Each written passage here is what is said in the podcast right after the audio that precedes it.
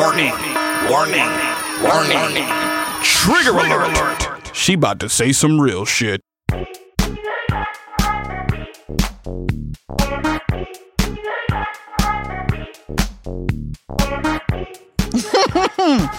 Um, crazy weather we're having, Brad. Isn't it though? Isn't it really like annoying that there the you can't get like three freezing days in a row? Like you get one freezing day, like, and you can't even kind of put on the same gear that you had on This the is- day before. Hey, it's nice today. This is what it's supposed to be like in New York. 40? Is 40s? it 40? Uh, I thought it was in the 30s. No, when I'm not zipping my coat up in the like before like March 21st, it's a little bit strange. I mean, I'm not Yeah, but it was cold as hell last week. Remember? right for three day, for 3 days. Yeah, that's all I and need. then I'm good at that. That's good. Yeah. And then do you remember before it got freezing, it was like 65 degrees. Yeah, that was. And there was like stupid. dandelions popping up. I would like something it like in one day. 40 degrees is perfect winter. I agree. And then as soon as you get above Westchester, it should drop down to 28 degrees so that I can go skiing. Totally. well, it's north. So Yeah. of course. It, it has to. And it's by, you know, Where do you ski in Westchester? No, I'm everything is above like that's just kind of a line. Oh, that's your line. Yeah, yeah. Right. And then when you go like into above Westchester to Rockland, Like Western it should be 26 Mass, degrees. Catskills. Yeah. Okay, okay. Bear Mountain? Yeah. Yeah. There's no skiing at Bear Mountain. Yes, there is. Oh, there is? Oh, okay. Yeah. I've never skied there. Listen, you have to be a bear. um Not- they're having like all these problems with all these bears like encroaching people's uh I know they're coming back. they're co- they're coming back like hard body and they're like finding dumpsters and they're like camping out yeah. and they're so freaking cute Mm, but they'll hurt you. yeah because you know that's what they do They're wild animals, man. um Yeah, I know. They're becoming pests, though. yeah it's it's We all need to learn to live together. Right The bears. But what do you? What would you do though if you were like looking at? Well, you were going to throw your garbage out or whatever, and there's like a bear, like standing there, like by your I- garbage can, like or something. You're like, I would, hey, uh, I'd be like, later. you'd be like, I'll Here, throw my garbage out later. Help yourself. okay, see you later. There's some crust in there. Enjoy. I'd say, hey, Oscar, put the throw this out. I had an entire family of raccoons coming to my house. I uh, like I found some like I guess like gingerbread house that I had bought to do like with my kid during Christmas 2 years ago or something and then I like unearthed it because of course I like put a million things on top of it completely forgot about it. And 2 years later I'm like come on let's make this. It was completely like cracked and destroyed. Had these little bags of candy and had icing. And I was like ugh. And my of course my kid was like let me eat the candy. I'm like oh no no no don't eat this ah. candy. It's gross. So I threw it out and I came out the next day and the whole garbage was everywhere. The icing and the but it was, it was like neatly left in these like little lines like of all. And then the next day I found more like old Halloween Christmas stuff from like years before that I threw out and again all the garbage so I went out to throw out the garbage like the next night the the third night I didn't have any sweet treats there were six raccoons standing Waiting? standing there. And they're like, "What's up?" Yo, bitch, what's taking you so long? Yeah, they're like, "You got icing? Come on, like, can I get candy corn? Like two year old candy corn? That shit was good." And they're all like standing there, like waiting, like looking at me. And I was like, "Ah!" And they all ran away, and I felt really bad. And I was like, "Oh, like." No, they're evil little bastards. Those fucking raccoons.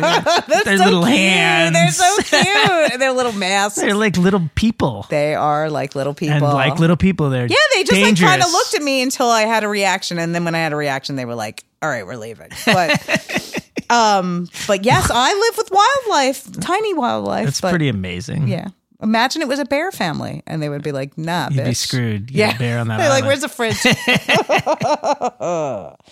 um, but yes, we must respect um wild animals and um Respect your mother, right. nature. that's right. Must respect your mother nature. Ryan Reynolds here from Mint Mobile. With the price of just about everything going up during inflation, we thought we'd bring our prices down. So to help us, we brought in a reverse auctioneer, which is apparently a thing. Mint Mobile unlimited premium wireless. Ready to get 30, 30, bit to get 30, bit to get 20, 20, 20, bit to get 20, 20, bit to get 15, 15, 15, 15 just 15 bucks a month. So, Give it a try at mintmobile.com slash switch. $45 upfront for three months plus taxes and fees. Promo for new customers for limited time. Unlimited more than 40 gigabytes per month. Slows. Full terms at mintmobile.com. Speaking of respecting mothers, our guest, you know, it's funny when I was doing research on our guest today, he was I I was like, "Oh my god, this guy like is so like focused on all these gifts and creative spark that his mother like passed down to him. Cuz really like almost all the interviews he's like I got my creativity from my mother, my mother, my mother, my mother.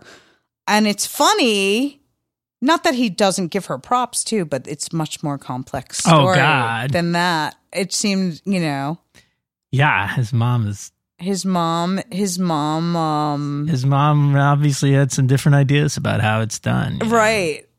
But he seems to be, oh, he seems Oh. to be no worse for the wear. None, uh, none whatsoever. right and like he um he used like those experience to his advantage to like navigate like even through crazy corporate crises Right. you know Yeah, yeah. and that um tenacity i guess that he learned from his mother of survival Yeah, he's definitely got some lessons there. So our next guest, who we've been talking about briefly, as as you guys have all listened, is the infamous Ari Saul Forman, who has, I would say, is like an undercover subculture conduit, uh, creator. Like Ari's Instagram, I'm obsessed with it, and his philosophical and psychological breakdowns of advertising. It's a very interesting way to look at advertising, and really, advertising is psychology plus capitalism in a weird way, Oh, right? yeah, absolutely. and um to have this very like analytical view i find to be like incredibly interesting and um also just you know very helpful to the culture that somebody's like out there sort of like policing reporting Yeah, he's keeping tabs. reporting on all of this stuff that a lot of people don't even see. Anyway, let's dig in.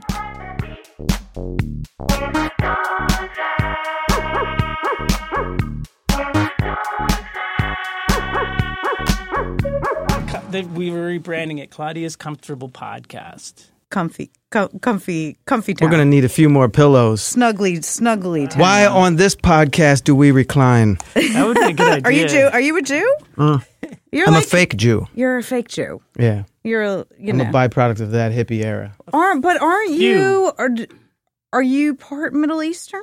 No, I've, people have called me Puerto Rican, Italian, and Middle Eastern my Right, whole right. Because we all we are sort of like a racially ambiguous yes, type. yes. Right. So what exactly. what The ethnicity Jew? are you? The Jews? Uh, Well, I- and the Mediterranean, you know, the Mediterranean, the olive complexion can be lots of different, Yeah. you know. yes. I wouldn't uh, know. It's true. Come from the other I, part. I'm, of the I world. basically, I always tell people, I'm like, what do I need to be for you? and then, you know, they're like, well, what do you mean? I'm Well, like, well, Forman, li- I mean, your name. Ari Sale Forman is pretty I mean, Jewish. it sounds, it's, It's as Jewish as it gets. yeah, I, don't was going to think- say, yeah, Ari. I mean, there's, if you're a non Jew named Ari, your parents Well- are crazy. right? I mean, you can basically bank on someone being Jewish. if Their Yes, name is Ari. you can. All right. However, that is technically not the case.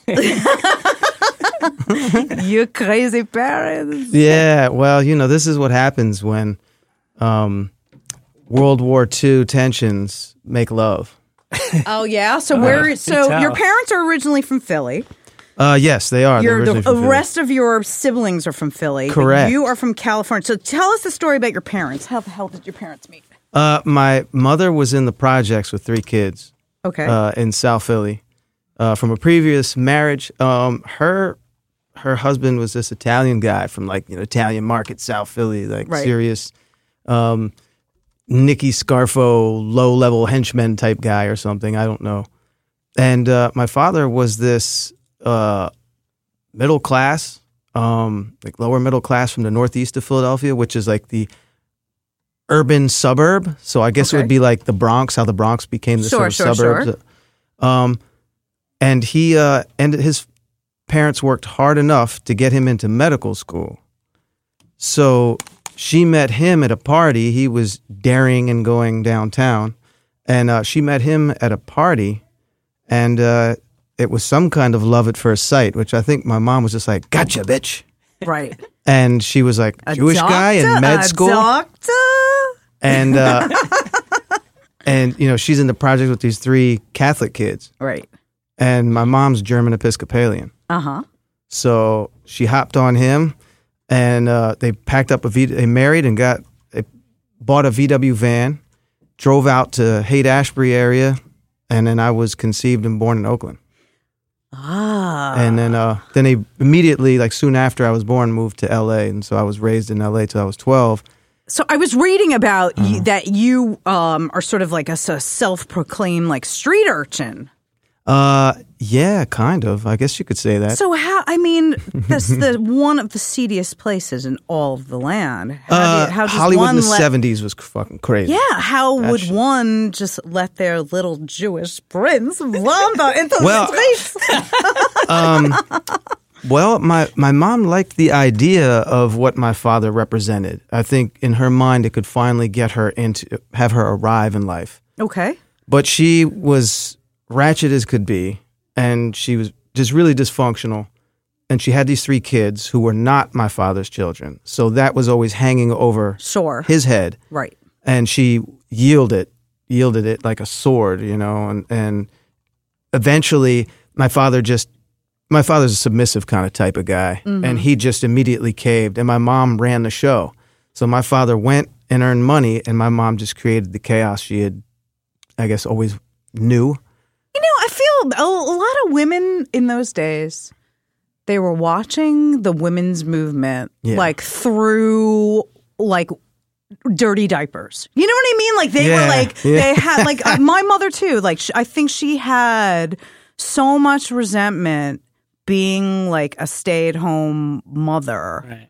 When all these women are sort of like self-actualizing and like doing shit and then they're like you know what you guys are like holding me back but i like have to be this person Let me tell you- like Right. you know my parents are such a fucking weird duo to get together first of all individually still together? fuck no oh all right. No, no, no, no. Fuck, that did not last mu- long. Uh-huh. It it lasted much longer than it should have. Um, but my parents, they, my mom was just too much.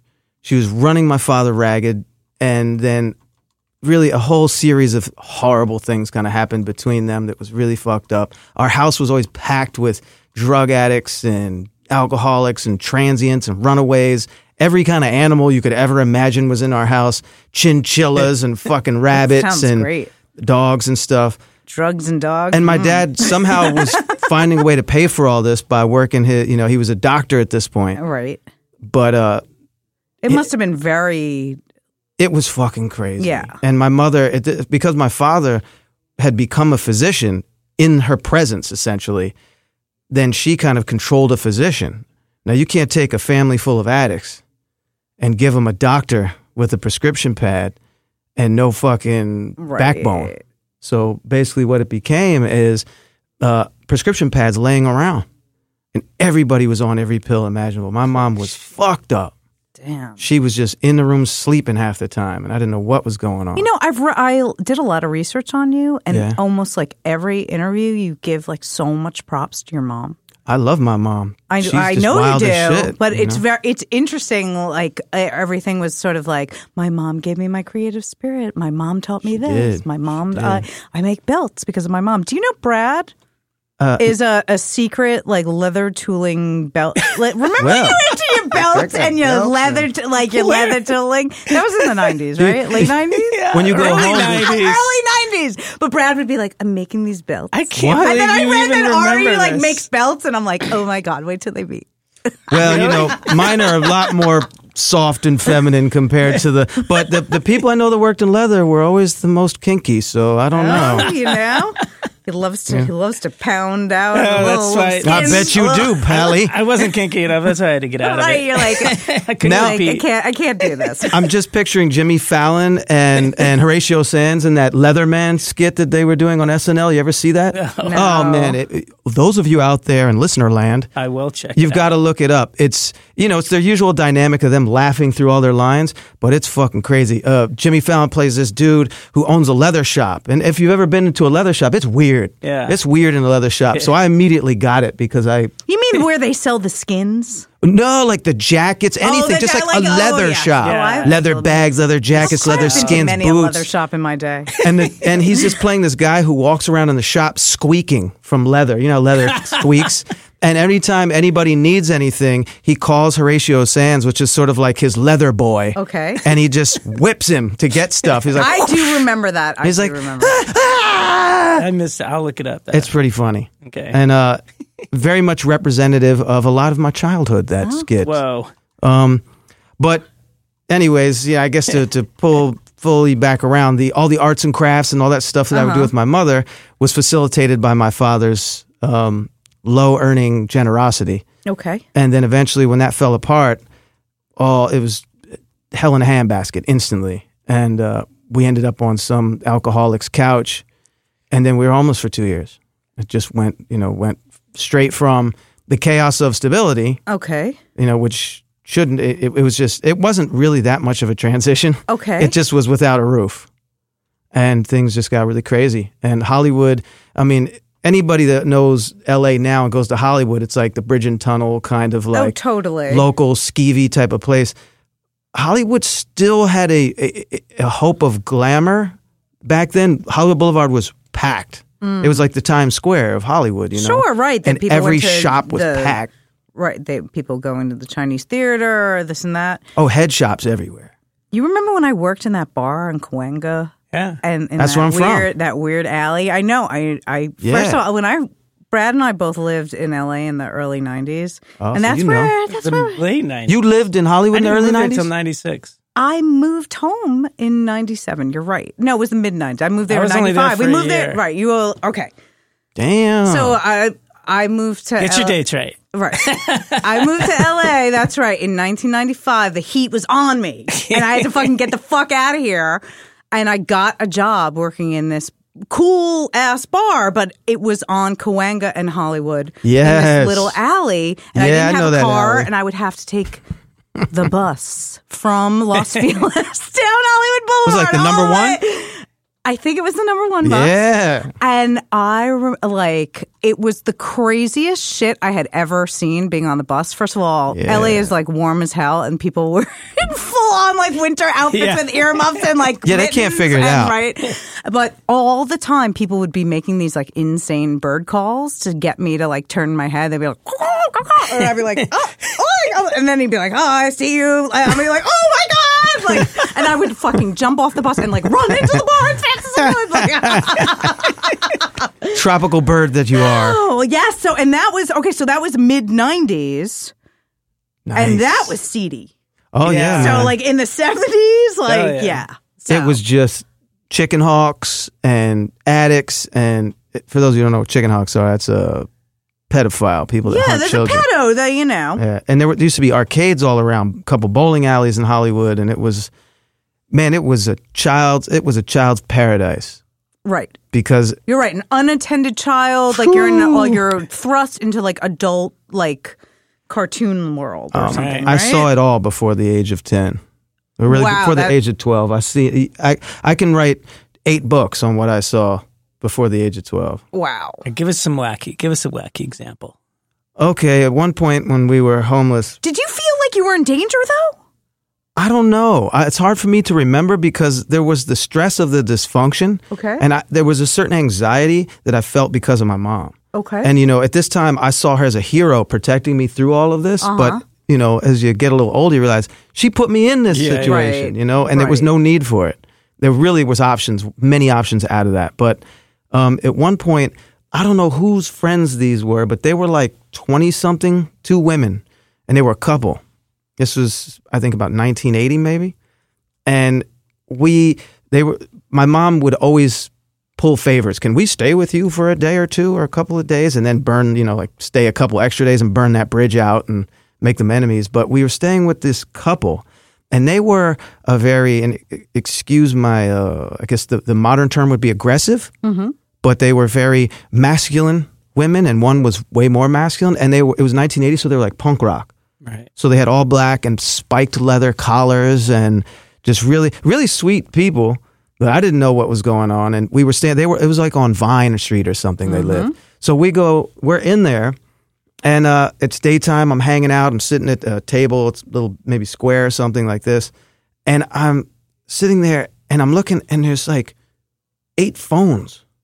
Now this is 1980. There's no cell phones, nothing. There's are like straight up Batman style phones. There's like eight phones there with. Uh, and I don't even remember if they were rotary or touch tone. I assume touch tone. And one of them rings right. And now, mind you, these two women are very big Right. and very uh, masculine. I don't want to use any adjectives and insult anybody. And she picks up this phone and she goes, "Hello," and I'm like, looking at her. She goes, "Oh, hi. Well, I'm about five foot four. I'm blonde. I have 36 breasts." And she's describing this like 36 perfect breasts. What is she, freaking cat? she was she was describing this tiny petite little Right. blonde bunny Right. and she Forgot w- that cup she was about is cup 300 size. pounds Right. Yeah. Yeah. and short spiky hair Yeah, and a yeah, yeah. spike collar and you know, t- pretty much masculine up until that point right. She And turned it on. She, uh, and I'm watching her she's the opposite of gay for pay. Yeah it was it was and you know I had I had seen a lot of things at this Right. point and this is one I hadn't seen and I'm watching her and then she goes okay well hold on give me your credit card information she puts him on hold then she goes to another phone and she picks up that phone and calls the credit card company and runs him for 20 minutes on his credit card oh, and then so she proceeds to and I'm listening to her have sex on the phone with this guy and she's just very nonchalant she's like oh yeah baby oh yeah yeah, push it in deeper. This, yeah, and this, and the third. and how old are you? But she's not like participating. She's just talking. Yeah, she's She's just talking. She's not like She's totally having fronting. Right, right, right. Okay. And so, you know, I, I had seen a lot of porn at this stage, Mm-hmm. you know, so that wasn't shocking. You know, porn, it, porn in the 70s was revolutionary. It was like this liberating moment of women sort of doing what they want and these skeevy men exploiting it. And Hollywood Boulevard was filled with porn theaters. And when they, when Caligula was released and Debbie Does Dallas and these sorts of things, they were moments. So when Hollywood used to have these movie premieres, there was also porn premiere type stuff. Right. And so I was very familiar with these films, and my fa- and my uh, mother would get these VHS Betamax tapes, and we would she would let me watch them. She she was this liberated, forward thinking woman who would not sh- who would not hide sex from her son, and it was just chaos. And then I got three older siblings, and so my brothers are all liberated. So every time I go to a room, they're fucking. And you know, it's like somebody's got somebody and somebody's something. My God, you're like little Michael Jackson. No. It was wild, and you know, and the thing is, it wasn't taboo, and I didn't know it wasn't normal until you go to you know the neighbor's house. Literally, the people next door were the uh, like the post-war perfect the Freemans, right. and they lived next door at this house. You know where Holly Drive is? Yeah. we were right there, right right as you go past Franklin. Uh-huh. Holly Drive, right there, and the Freemans. Had the, had green grass and a fence and everything, and we were next door. We had fucked this house up. The grass was dead. We had two cars on the lawn, and it was lawn was four inches wide. There's one in the driveway and one on the lawn, and the backyard was fucked up. People were partying back there. It was chaos, and we had these people next to us, and they immediately built a fence. They were just like, They had oh, like hell no. They had like the the classic like white picket fence, but it wasn't white. It was just kind of aged to perfection, rustic looking. They put up an immediate like Home Depot tall, ten feet, can't see through them. Right. And they put the studs of it and stuff on our side. So it was cosmetically better on theirs, which just screwed them over because then I could climb up on the studs and just harass of- them. right, right, right. And throw shit into their yard and hop over and get it and steal stuff. You're like, you them. guys got snacks? Um, Yo, okay, they so- used to give me snacks. They used to. They they would see me outside. and They felt so bad for me because my hair would be They're like, ratty. this child needs vitamins. they would. They would give me snacks. They would give me these little care packages Aww. and like carrots and stuff. So And okay, so now Oh, you guys leave LA. You move back to Philly. Why? we did not. Okay. We were homeless, roaming around, and at one point, I guess my mom needed a break and my dad wanted to see me, and she convinced me to to to go see him, and I was into it, but I was terrified of airplanes, and uh, it was a whole ordeal at LAX dragging me onto a plane, and she threw me onto a plane to go visit my father who had moved back to Philly like a year prior, Okay. and I went to visit him, and I just never got back on that fucking plane. Good for you. Yeah, it was good for me. My phobia actually saved me. Right. Um, at that point, Oh, did you want to go home to your mother, and you I- just were like, "I'm just can't be like flying around." I think initially I did because I went to I went from the the chaos of that situation, which was very entertaining, and my my uh, my mother was very free and warm and loving in her own dysfunctional way, and my father was just cold. Like he had been so burnt out by my mother, he was so trashed. He just didn't recover, and that fun guy that I kind of knew as a child was gone. And when I showed up in Philly, I had a roommate, and it was my dad. And it was the first time I ever had a room. And it was the first time, like, to myself or anything. So now, so now you're like gone from you know this this very sort of uh, crazy existence to now this very like quiet, stoic.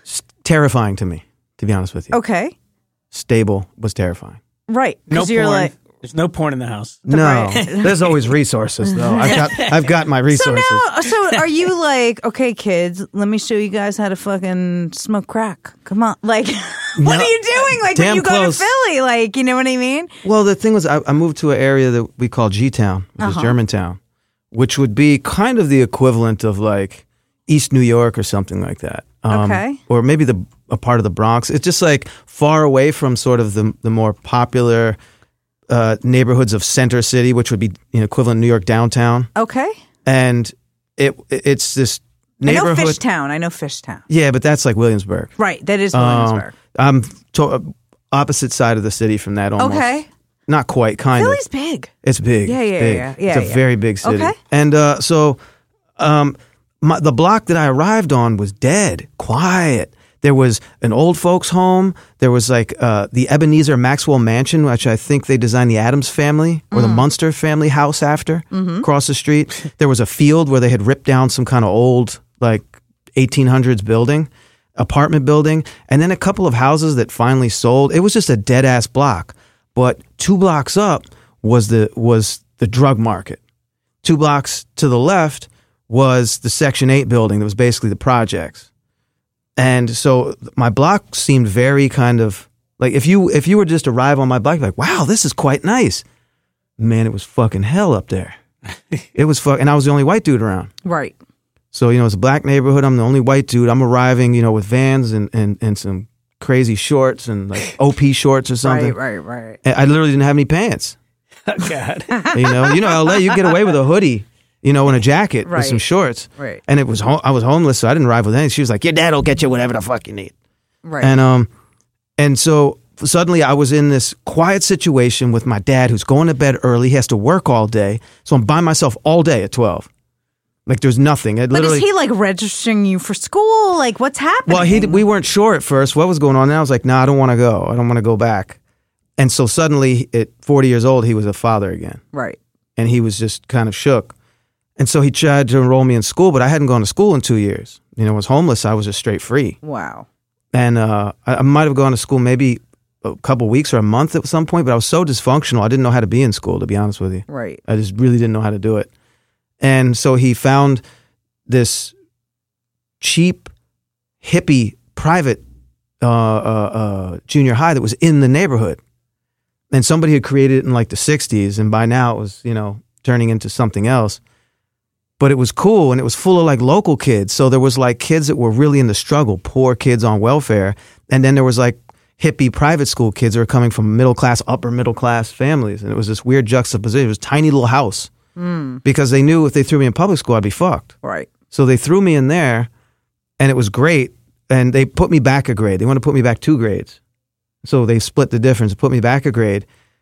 And uh, it was the perfect transition for me to get ready for public school. So to go to like the real neighborhood shit, you know, right after junior high.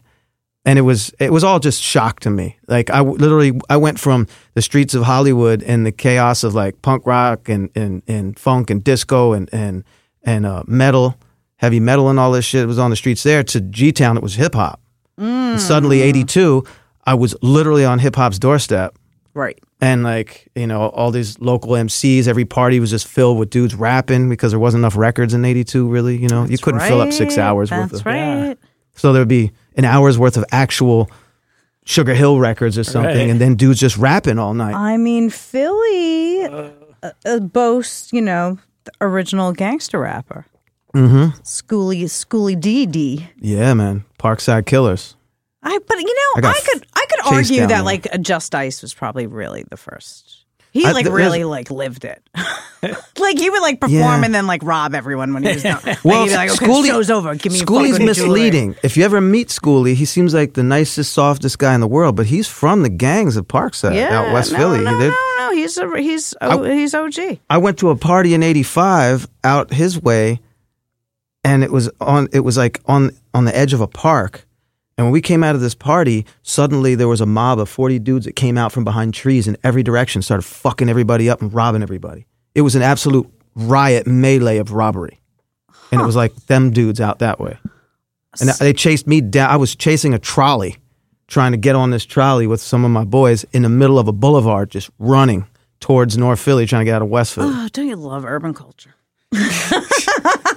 Man, it was fucking crazy. I'm telling you, it was this one chaotic situation after another. So okay, so now you're like in in this foreign land with this foreign Mm-hmm. music with these foreign people, and now you're starting to like kind of get down, right? You're Yeah. kind of getting into it. You're like, look- what is this? It's kind of exciting. get involved or get lost, you know? so you're skateboarding I was skateboarding, but I immediately put that away because there was a whole lot of cowabunga, dude. and you're writing graffiti. Uh, I had in L.A. I started writing. I started heard you writing gang write- graffiti. I heard you were writing Des. Your name I was yeah, Des in Philly. Um, I wrote a few things before. I wrote my name. I wrote you know a couple yeah, other because Ari would retarded- be like a cute, cute little Yeah. flowy tag. Right? yeah, that would be great, but uh, somehow it just didn't seem hip hop Put a or little or graffiti. right on it. Like Had my mom turning over in her grave. Are you kidding me? She's like, make the eye a hollow or something. You know what I mean? Or like a can like a Hanukkah me tell you, candle. I didn't something even- like it could be good. I never knew that I had any Jewish, you know, anything Jewish about me in my Oh, blood you're like until Ari Forman. Oh, I just didn't know because you know my my my siblings are are have Italian names, Right. and my mother has this German name, and my father's name was just weird. His name is Lanny. That's his actual. It's not a nickname. It's his first name, Lanny. very Jewish. And I, I, I had no reference for Jews. I didn't have any Jews around me Right. in, in L.A. or in Hollywood. I did, but I didn't know. Right. There was nobody that was, you know, wearing that stuff. And my mother, being Episcopalian, the house was that way. Right. It was Christmas and you know crucifixes and all of that. And uh, she wasn't religious, but she had her cultural thing.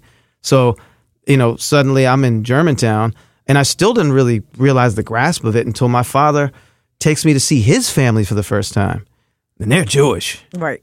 And I'm like, what the fuck is this shit? Who You is me? And it was no, and the thing was because my mother's German Episcopalian, she's a WASP, sure. and they they were very sweet to me, but they hated my mother and they hated that my father had married a non-Jew. course. So I was this byproduct of, Jews of the sin. Elitists. No, but my mother's side was the same shit. Yeah, they were course. worse. Dirty Jew, of course. Yeah, fucking dirty Jew. And I was like, wait a minute. So the Jews don't consider me Jewish because my mother's not Jewish. So I'm not a Jew, except for everybody who hates Jews, I'm a Jew. But to the Jews, I'm not a Jew. And I was like, I was Oh, like, life. I mean, it's always like that. I immediately became atheist Okay. and was like, well, guess what? I'm the church of none. And there's, you know, my pew is the streets. And indeed. Okay, so you're now you're you you were writing graffiti in LA, and then you like decided to start writing in Philly. Like, when did you like start really like noticing graffiti? So you were writing gang graffiti. What gang were you in? You know, I wasn't in it. I didn't understand it in LA. But I, I'm in I, my own gang. the right before I guess by like 1980, I was living on Fountain and Beechwood, mm-hmm. near LeConte Junior High there, and that was all Mexican there at that point, and it still is. If you go around to Las Palmas Market, you know, Mm, yeah. on, on Fountain, Okay. that's still Like Mexicans. Vermont and like yeah, like off Cahuenga, Okay. off of Gower. Okay. All that was was you know Mexi hood. Okay. You know it was it was uh, Clanton, 14th Street in some areas, and it was Rebels. Rebels, 13th Street was was really the gang around there that ran shit. So um, we were playing like we had we basically had gang skirmishes with the Pee Wees. You know, all the the the, the first level, the the 10, 11, 12 year old Mexican gang members, and we were having rock fights, and it was you know I was But learning graffiti. the- but graffiti. Let's talk more But that's what it was. All around there was just straight up Chicano gang graffiti. Okay. And it was all that classic boxy style stuff. And that was fascinating to me. And I was attempting horribly to try and do some of that So stuff. you never really like were like a real writer? I, in Philly, I was. In Philly you were. So what were you writing when you were in Philly? Design 29, Design just Des. 29. Des, Des right. 29. Okay. Yeah. And, uh, but that uh, there was a few things and in Germantown. Germantown is very geographically locked, so it's, like I said, it's like the Bronx. Okay. So there were writers that were really just known there, and there was a couple writers that were all city, so to speak, um, that went out and used the the subway system to go to different parts of the city. And in Philly, we have a very different culture of graffiti. It like L.A. Uh, Philly and LA are really the only two cities that evolved graffiti at the same time and even before New York in their own ways. So they weren't influenced by New York. Right. LA had the Chicano graffiti that was coming from the 40s and 50s Sure. and evolved into the spray can sort of version. And Philly had old gang culture from the 60s and they had developed these styles, you know, the Broadway elegant that, Right. you know, you guys mm-hmm. know from Top Cat. Top Cat came up from Philly. Sure.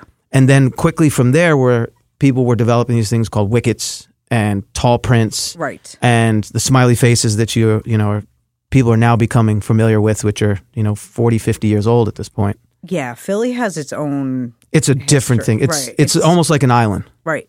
It's a it's like you know some island off of Australia or something. You know. It's um incredibly interesting to me. and the, the local the local writers Purvis and and um, Frizz and Tron and this dude Eastro who was all city somehow had connections to G Town and there was uh, just a, a bunch of dudes that then started coming up behind it. Neon and Bixby and Chucky and uh, there was dudes that were very specific to my neighborhood and they were you know doing this sort of hybrid Philly stuff. These like mo- these hands that were sort of morphing, and uh, the, when people started piecing in a in a different way in Philly, like when they started doing, getting away from tags that were sort of evolving into pieces and getting into pieces, they were called New Yorkers. Huh. So they weren't called pieces. Like yo, you do yo, he did this big New Yorker, because Philly is a bombing culture. Sure. we bomb. And it still kind of is. It still right? is. Yeah, Right. they- it's it's it's almost like you're a sucker if you piece. right. You know, there's dudes Well, that do of like graffiti that art, but I mean, shh. Yeah, true, true. And it's and Philly, it, your hands have to be intimidating. It's like in New York, you, people have very beautiful signatures almost, you know, and these hand styles that are just gorgeous, but they don't they don't intimidate. And hand styles in Philly are meant to intimidate. They are. They're scary. They're Yeah. pointy. They're, They're point- aggressive. they're and very aggressive. Right. Yeah. and if you don't have that mastered, it takes years to master certain styles. And if you don't have that, what kind of fucking writer are you? What kind of you know? What kind of so uh, you got through high school, and now you want to go to college. Yeah, I, well, I, I would. I barely made it through high school because you know I'm still reeling from dysfunctional Same, habits. Samesies. Yeah, Yeah. and um, I made it through somehow. I think it was just because so many people were so stupid that I just You I- shined. You shined. yeah. Well, I would. I wouldn't do anything until the last you know week, and I'd turn in some work that, That was my A plus, and it would give me a C or a D, and I'd I would like, pass. my extra credit is on pizzoint. Yeah. Just because I haven't been here all semester, you're gonna fall. You're gonna like fail me because of that, and then they would feel bad for me and just like be like, Well, all right. the worst part about it was is I'm I'm in G Town, and I'm going to school in West Philly.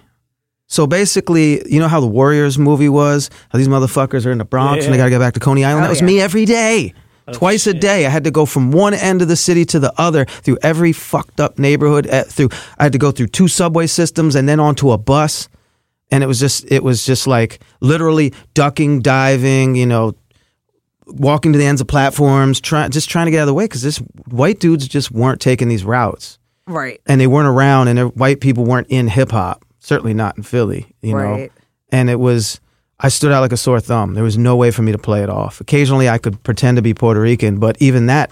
Puerto Ricans. There's uh, no Puerto Ricans in Philly. there is in North Philly. They're in one area. Really? And it was like on Fifth Street. They'd go all up and down Fifth Street and even down into South Philly, which was this weird pocket where they were sort of sandwiched around Italians mostly and some Irish. And it was you know so I basically was just like this albino walking around out of out of place, and then you know We're trying to get to your career. Come on. oh, okay yeah sorry so I like this warrior all, story. all these all these things I are mean, you have like a wildest, the wildest. It's pretty crazy, and and you know I have friends who had it way worse than me, but it was very different. You know, it's a it's just you know I, I basically to sum up my shit is that I never grew up anywhere.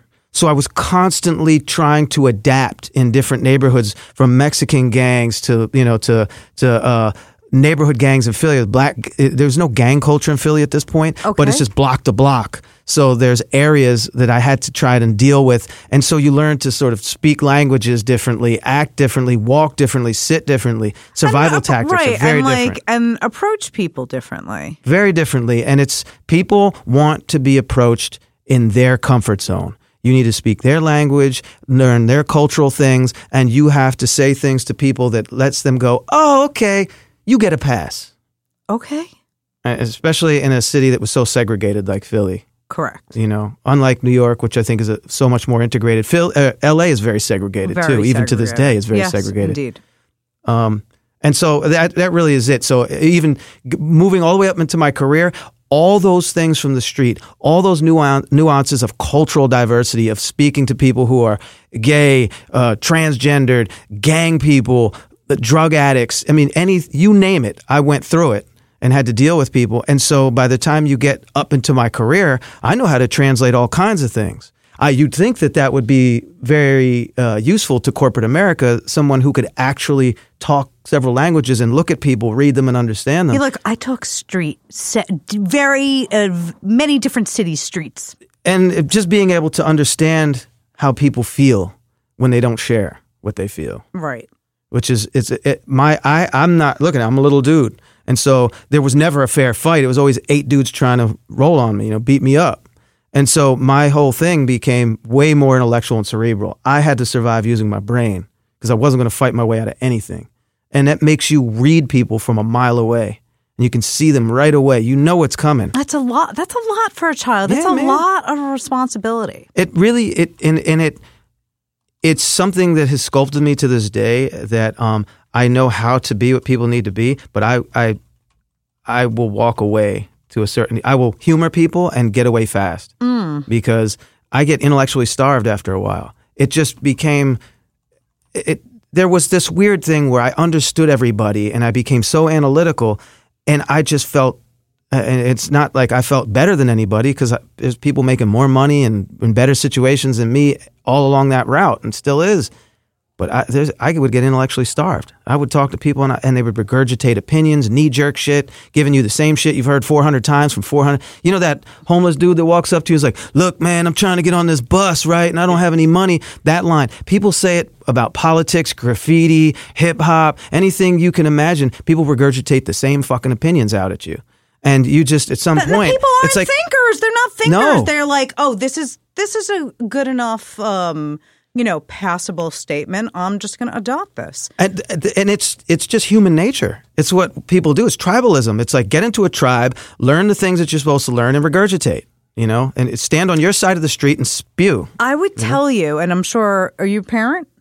Hmm? Are you a parent? Uh, pseudo.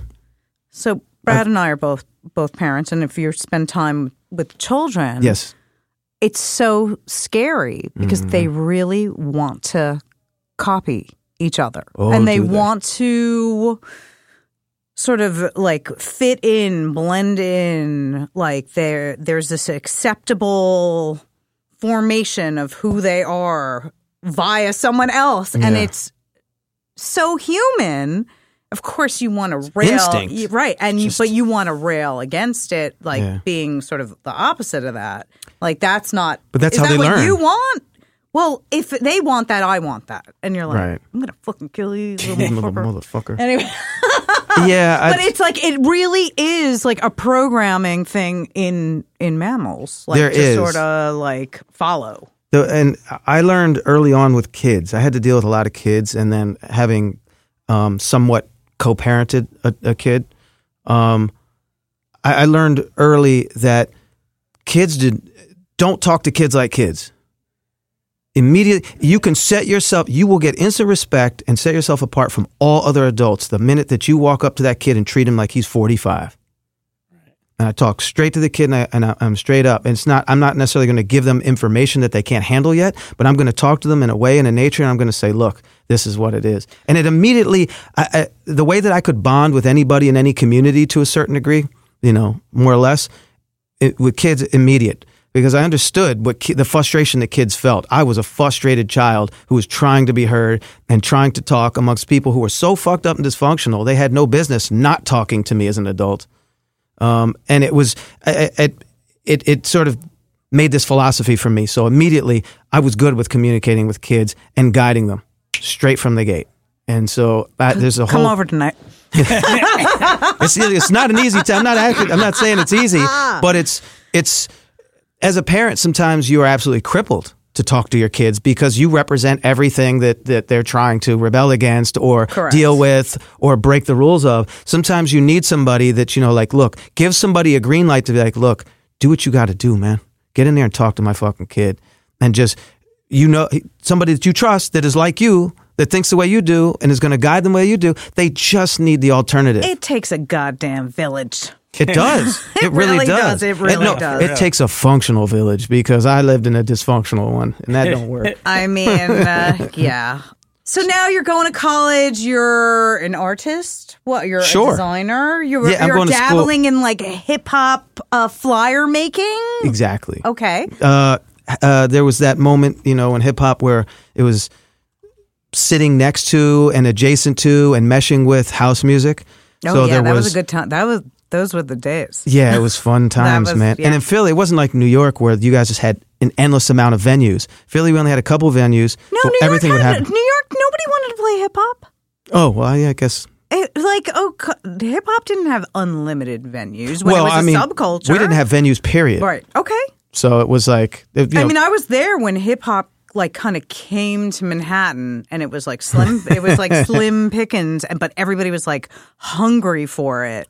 So That's it, great. It paid. You know what I That's mean? the like fun it was- parties when right, people are yeah, hungry. Those were the, like those were the parties and stuff. everybody's jaded now. But, but I don't think it was like. Uh, like, come on down, hip hoppers! Like, and then remember when I when I used to work at the bars on uh, on Avenue A and uh, Coney Island High and stuff, and they'd be like, "Oh, put Claudia behind the bar. It's hip hop night or something," and I'd be like, "Oh," I'd be like, it would always be like mayhem or She something. gets it. Yeah. No, well, it was my shit, but like I was, I I worked in rock clubs on purpose. Yeah.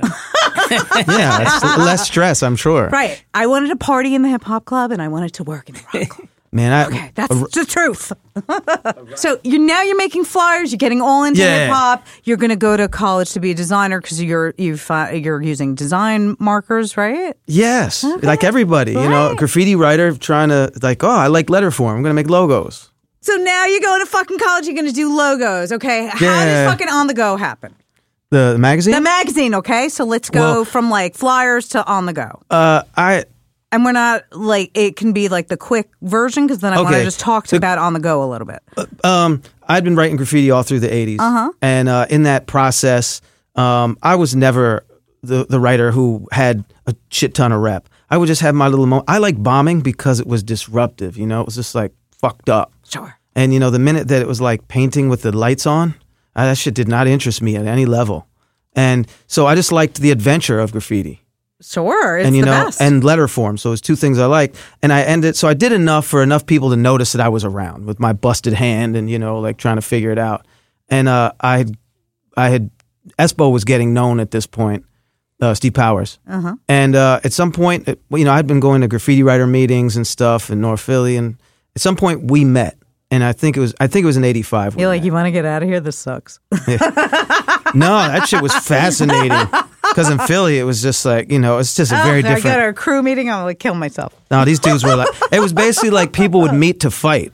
So it was just like, it was like chicken Oh, that fights, sounds- you that know? sounds exciting. Um, and, uh, and so I linked up with Espo. So we became friends, but we were, we were from very different cultures, very, very different cultures. But our common denominator was that creative process, the fact that we were kind of fucking weirdos in our own communities, you know, and graffiti. So that was our common denominator. And so we would talk on, on, uh, on that level.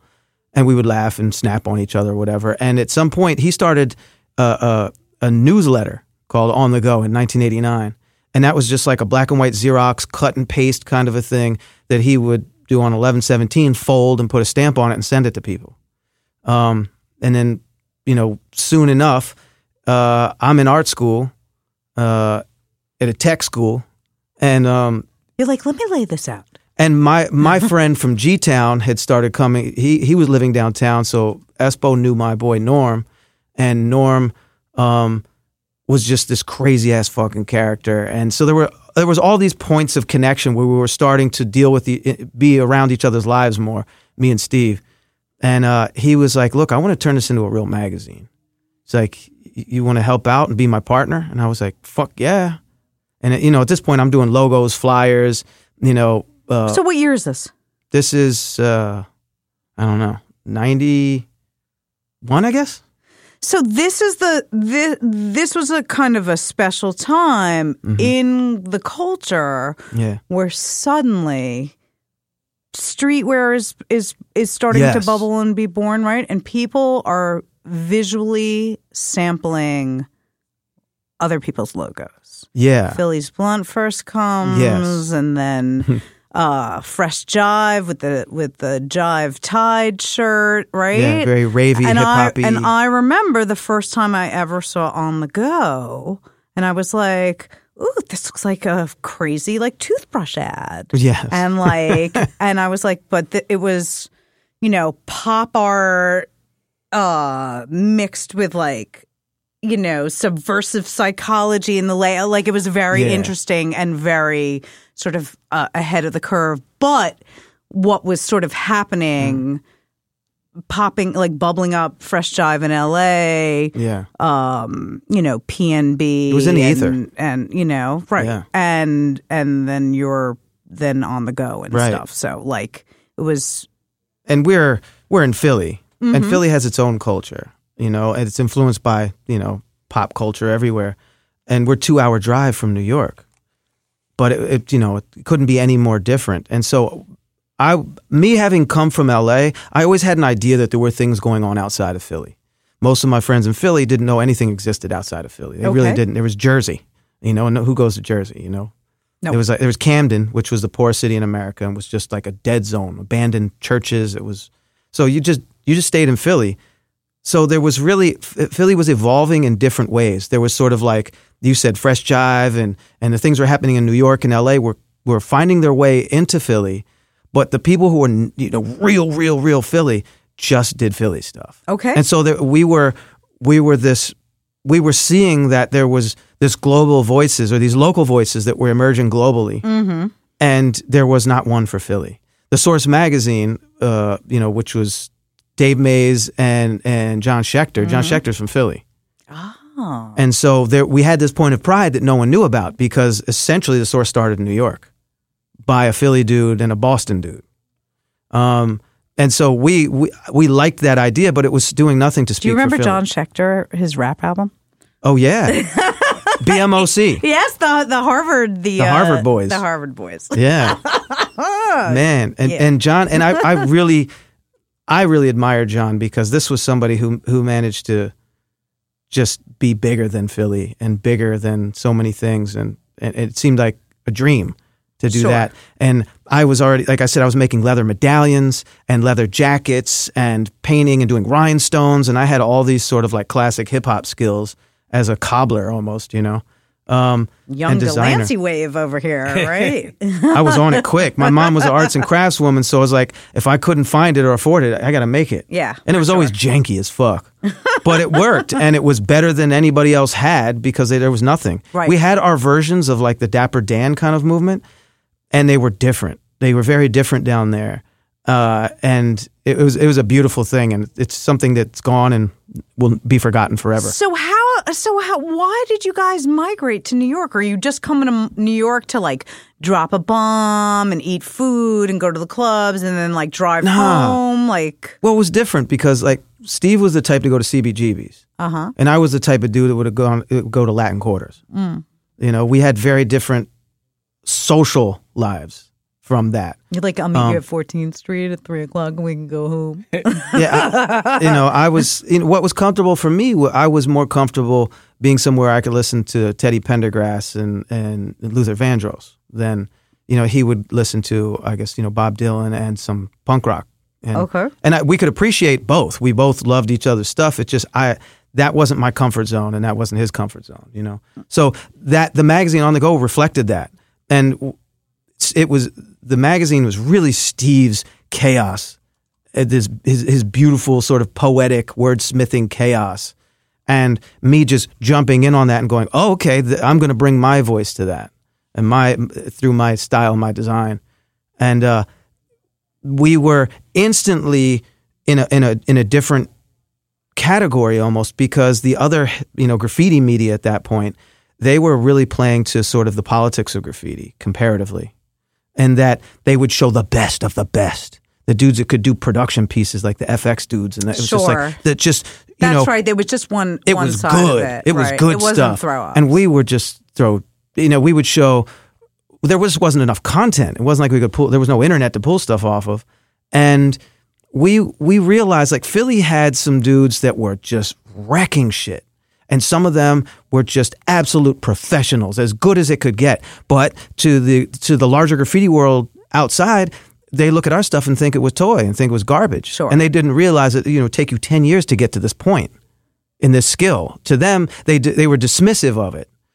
And so the stuff that we showed that was New York or similar to LA stuff or that had that sort of New York discipline as they saw it went over well. But we started showing people, you know, tags and hands and, and stuff from Philly and throw ups and old school stuff. And then we were like, well, you know what? This dude is bombing in Wichita, Kansas. And he's a toy, but he's up. So we're putting him in. And people hated us for that. It's like garbage and on the go. It's like, look, man, how do you fill up all those pages with the the politics of New York? We weren't getting, you know, these dudes to just come down and open up their photo albums to us. Sure. So we immediately we were putting Philly on the map in our own way and acknowledging the world, but we were also acknowledging the parts of the world that were being ignored by New York and LA and other places. We really we felt it was like, well, if we're not going to be accepted, and we're just going to go fucking ham the other way. And we were always this sort of like, even when we moved to New York because we needed to move here because of advertising, it was just if we were going to try so and it was for the magazine. You Yeah, were like, that strictly we like this is a professional business. We need to come here and take Yeah. meetings. Nobody's coming to Philly. nobody's coming to Philly. And if we're going to grow this, if it's going to be real, and Steve really is just has that tenacity about him. Okay. You know, Steve is he's just he's a born leader, and he you know he could he can lead you into the bank and lead you off a cliff, but he's a mm. born leader, and you just have to get down and go.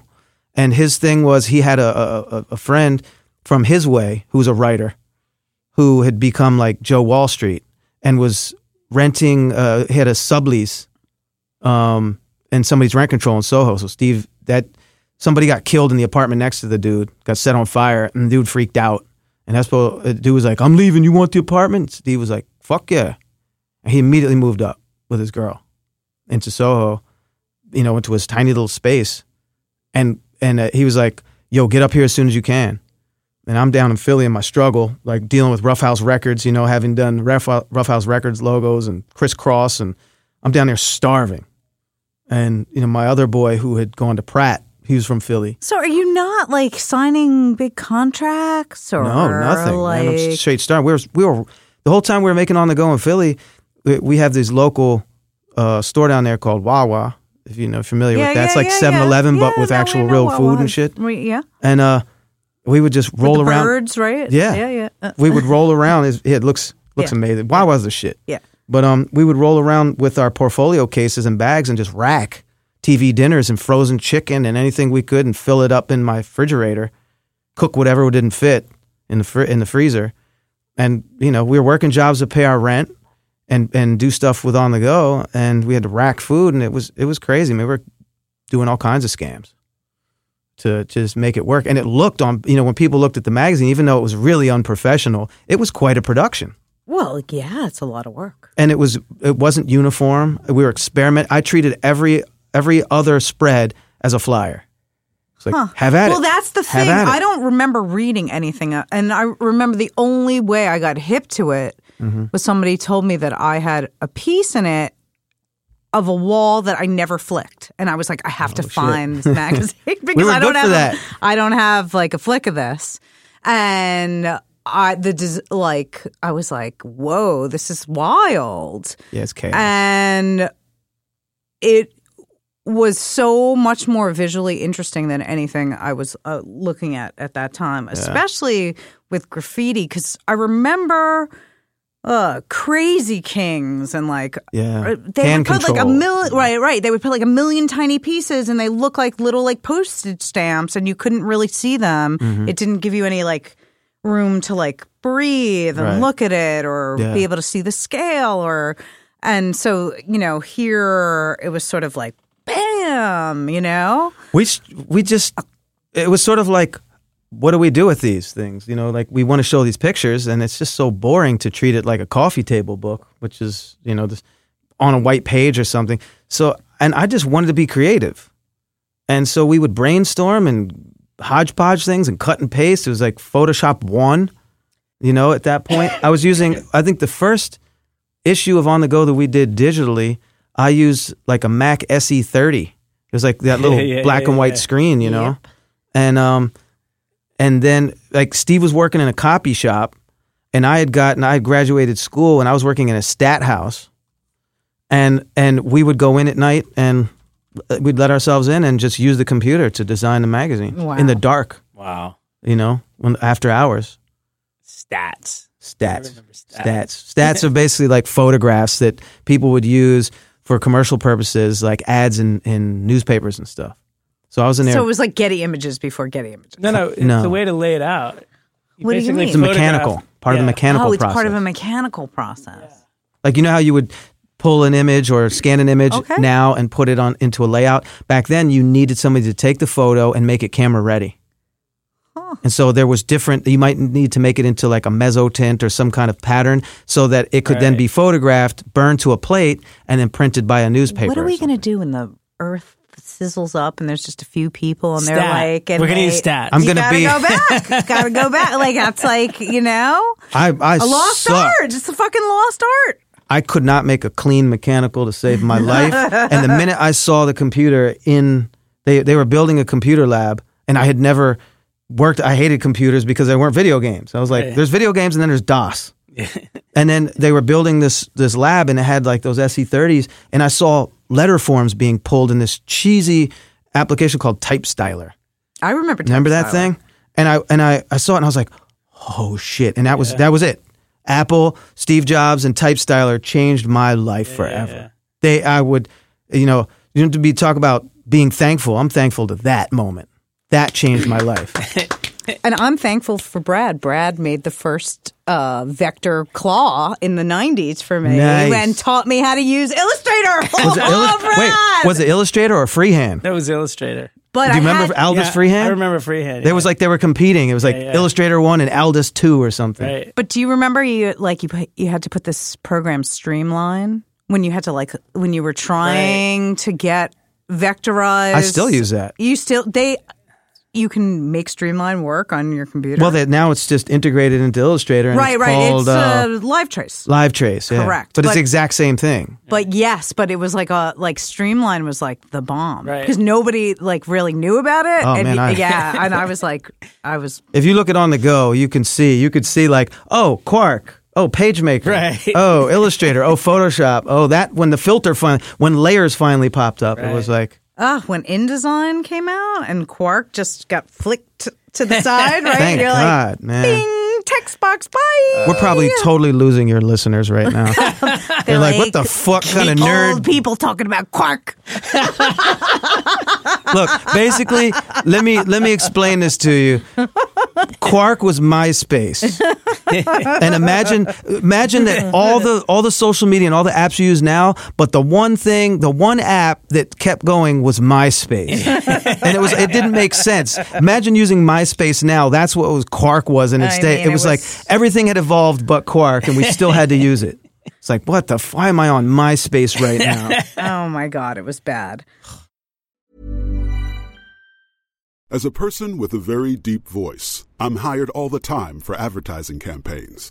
But a deep voice doesn't sell B2B, And advertising on the wrong platform doesn't sell B2B either. That's why, if you're a B2B marketer, you should use LinkedIn ads. LinkedIn has the targeting capabilities to help you reach the world's largest professional audience. That's right, over 70 million decision makers all in one place. All the big wigs, then medium wigs, also small wigs who are on the path to becoming big wigs. Okay, that's enough about wigs. LinkedIn ads allows you to focus on getting your B2B message to the right people. So, does that mean you should use ads on LinkedIn instead of hiring me, the man with the deepest voice in the world? Yes. Yes, it does. Get started today and see why LinkedIn is the place to be to be. We'll even give you a $100 credit on your next campaign. Go to linkedin.com slash results to claim your credit. That's linkedin.com slash results. Terms and conditions apply.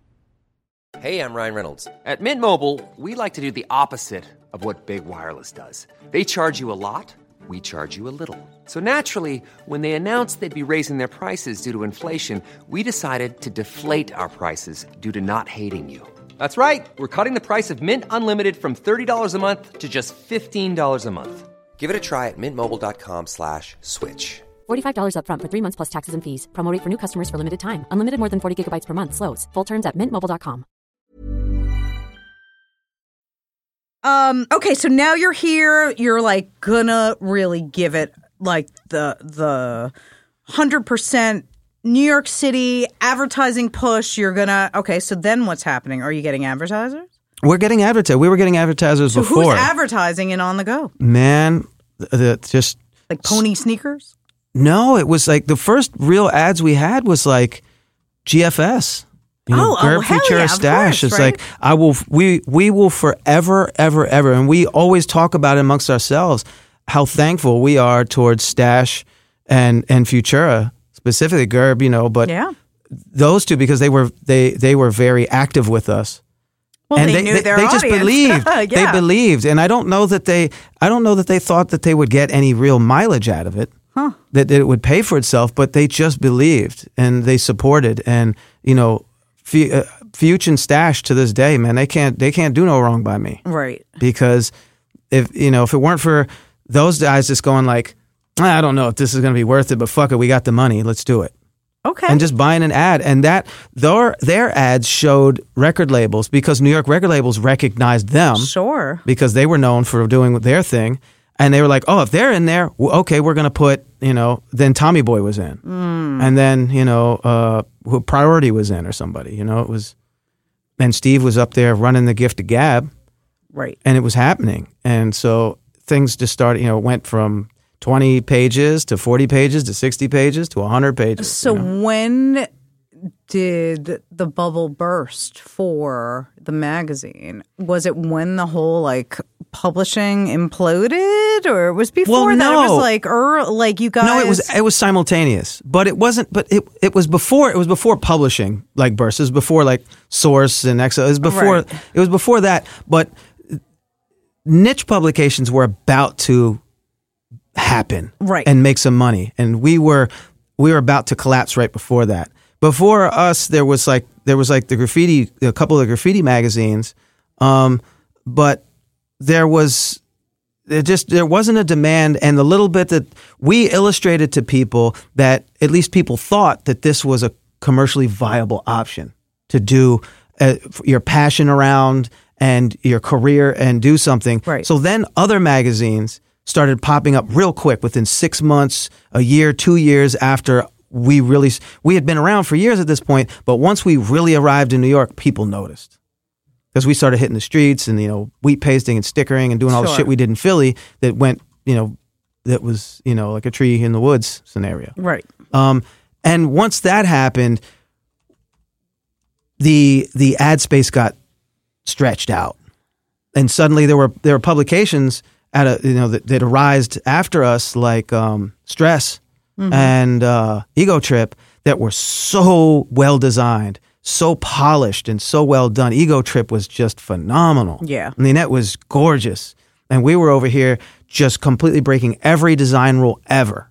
Just nothing was cohesive, and uh, you know, we we knew that we weren't we didn't have that sort of consistency like a Playboy magazine or like you know the Source where it was like this formula and you just drop things in. But um, we once we saw that, we went even further the other direction in many ways. Just like let's even be, we have to be the other voice.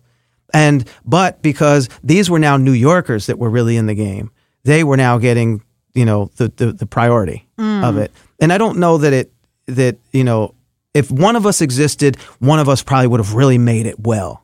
And right, it was but because it was two, it's you got to share. well, there was like, three and four and Oh, five, sure. and it just started to get thin. And uh, you know, the Ego Trip was it was just such a really cla- classy publication comparative comparative to us. We were, you know, now looking back on it, it's fantastic. You know that we did what we did. were all so dumb back then because you know, like I was just like living in the middle of it, and I Yeah, was just I- like, ugh, get these magazines away from me. and it was you know there was certainly a backlash there but for us what happened is is in 97 we did this issue i came up with this idea and I, I was i was really proud of it because it was like my it was the idea that came it was just mine it wasn't a team effort at that point and then we sort of built on it and jay-z had just gone gold with reasonable doubt and he had the platinum single with uh, foxy brown for ain't no hmm and it was obvious that this guy was something else. Do you know that song And- in particularly? Uh-huh. I find to be the uh, it, while the beat is so you know boom boom boom boom boom right Mhm.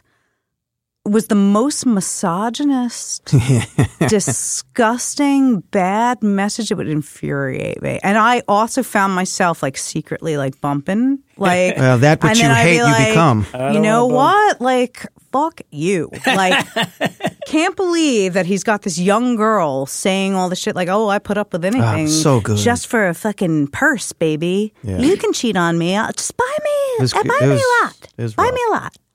It was very rough. Um, Yeah, I was so, uh, like But it's so not our personally place. offended by that particular song. Um, and have had a chip on my shoulder against Jay Z all this time because well, of that one. Well, Jay Z, it was interesting because Jay Z was sort of taking a pimp like profile at that in, Oh, in that yeah. moment, you know, and he had that he had that demeanor. He was a woman hater, number one woman hater. I mean, he sold crack to his mother. Come on. I don't know nothing about that. Well, You he talks about it. I don't even. I don't but, know you know, I'm just taking that. it from his word. Whatever. Listen, Sagittarius. look, growing up in G Town, it was the, in that crack era. It was everybody had their boys that were hustling, and their and their parents or their mother, their father would be out sucking dick from the dudes down the block that they knew that were selling crack. It was unruly. Fourteen year olds were raising themselves. I mean, It was it was fucking one block from my crib. It was crazy. it was crazy. I don't. They could blow that movie Snowfall. I could talk about all these different shows and movies, but there's nothing that really talks about that micro. It was like a there. It, it was literally like a one block Holocaust, block to block across this country, and no one really. New Jack City did touched on it a teeny They little tried. bit. It They was- tried, but it was just too. But they- it was. It was. it was like you know body snatchers or like right. it, it Yes. wasn't it wasn't realistic in that way and i'm talking about just like literally the the dramas that played out on one block that you could that you could get an entire living room set or a big screen tv for $20 worth of crack delivered to you. We would stand on the block and my boys i wasn't hustling. They were just my boys so i'd be out there talking to them and we would stand on the block and at the peak of crack in the mid 80s you could get anything for nothing. It was absolute chaos. And we would stand out there. This was not right. We would stand out there and money would come and dudes would show up with Gucci bags and televisions and chairs and living room sets. And you'd go, yo, isn't that so and so's dad? Isn't that such and such's mother? Why is she sucking that dude's dick in the in the lot in the in the alley over there? It was fucking crazy. And then it was gone. It was the most crazy shit ever to witness. By far the craziest time of my life, just as a voyeur. Not as what happened to me, but as a voyeur. And then it was gone. Everybody got locked up. And suddenly it was like crack was, you know, was the focus of the federal government and everyone was going up. And suddenly an entire generation was addicted and dead and zombied out and would never come back. And the children of those people were all locked the fuck up. Mm-hmm. Literally, an entire generation disappeared. Instantly, blocks were empty. In just in that, and no one talks about. It. They talk about you know the drama, but that shit. It was literally like it was like a gold rush, and then it was a ghost town. Crazy. and it was just people. It was it was just people left in in in, in the aftermath of it. Anyways, um, as uh, you know, so I get that okay. right. So on the go is now, you know, petering out. There's a lot of mouths to feed. There's a bit right. It's just not. It's it's a Mm-hmm. Well, we're very at our hard bit- peak. Right at your peak. And it's we get- very difficult. I mean, it's very niche, and we got right, Brad? Niche. We know about niche. very niche. niche, Yes. absolutely niche. and we and I had this Jay Z idea and pitched it, and they loved it, and so um, which is it which is which is going to be released. We had this whole entire issue 19 with Jay Z on the cover, and this photo shoot with Jay Z that I did. It was just it, there's nothing like it. There's nothing like it. No one's seen it. A few people have been lucky enough to see it, as I've shown it to them, and you know one of our crew has. But um, and then we we we were gathering up the magazine on SyQuest discs and all this sort of thing, and we had to send half of it out, get the films, get the disc, delete everything off those discs, and then put the second half of the magazine on that. Right. So now we have the films. We send, we put everything we've got, the the, the advertising that was paid up front, the little bit of it, we everything we got. We send it to this printer that, that Steve got a deal with in um, Canada. And they were like, sure, no problem. We will print this for you and ship it to you and give you terms, essentially. It's like you can pay us in this, you, you can pay us in installments. When we sent the films up there and did all of that, I think what happened is, is they saw the content and they were just like, saw that it was ratchet and hood and crazy. And they were like, no, we've changed our minds. We want full payment.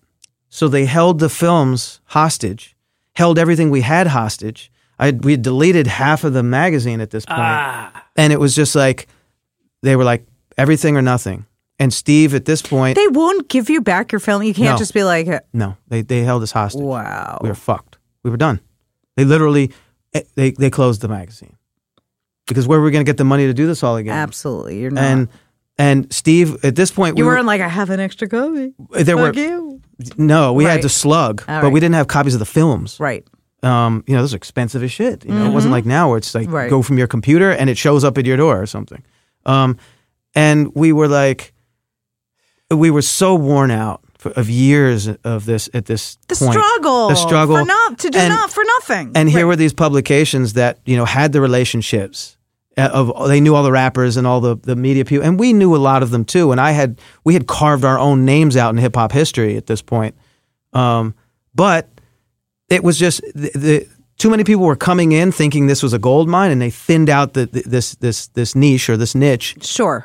Um, and Steve's uh, was now he was starting to do those those gates, those roll down gates and stuff. So he was starting to turn into a different type of an artist. He was starting to paint and do things, and he he was saw immediately. He was like, "Nah, we got to stop. I, I can't do this anymore."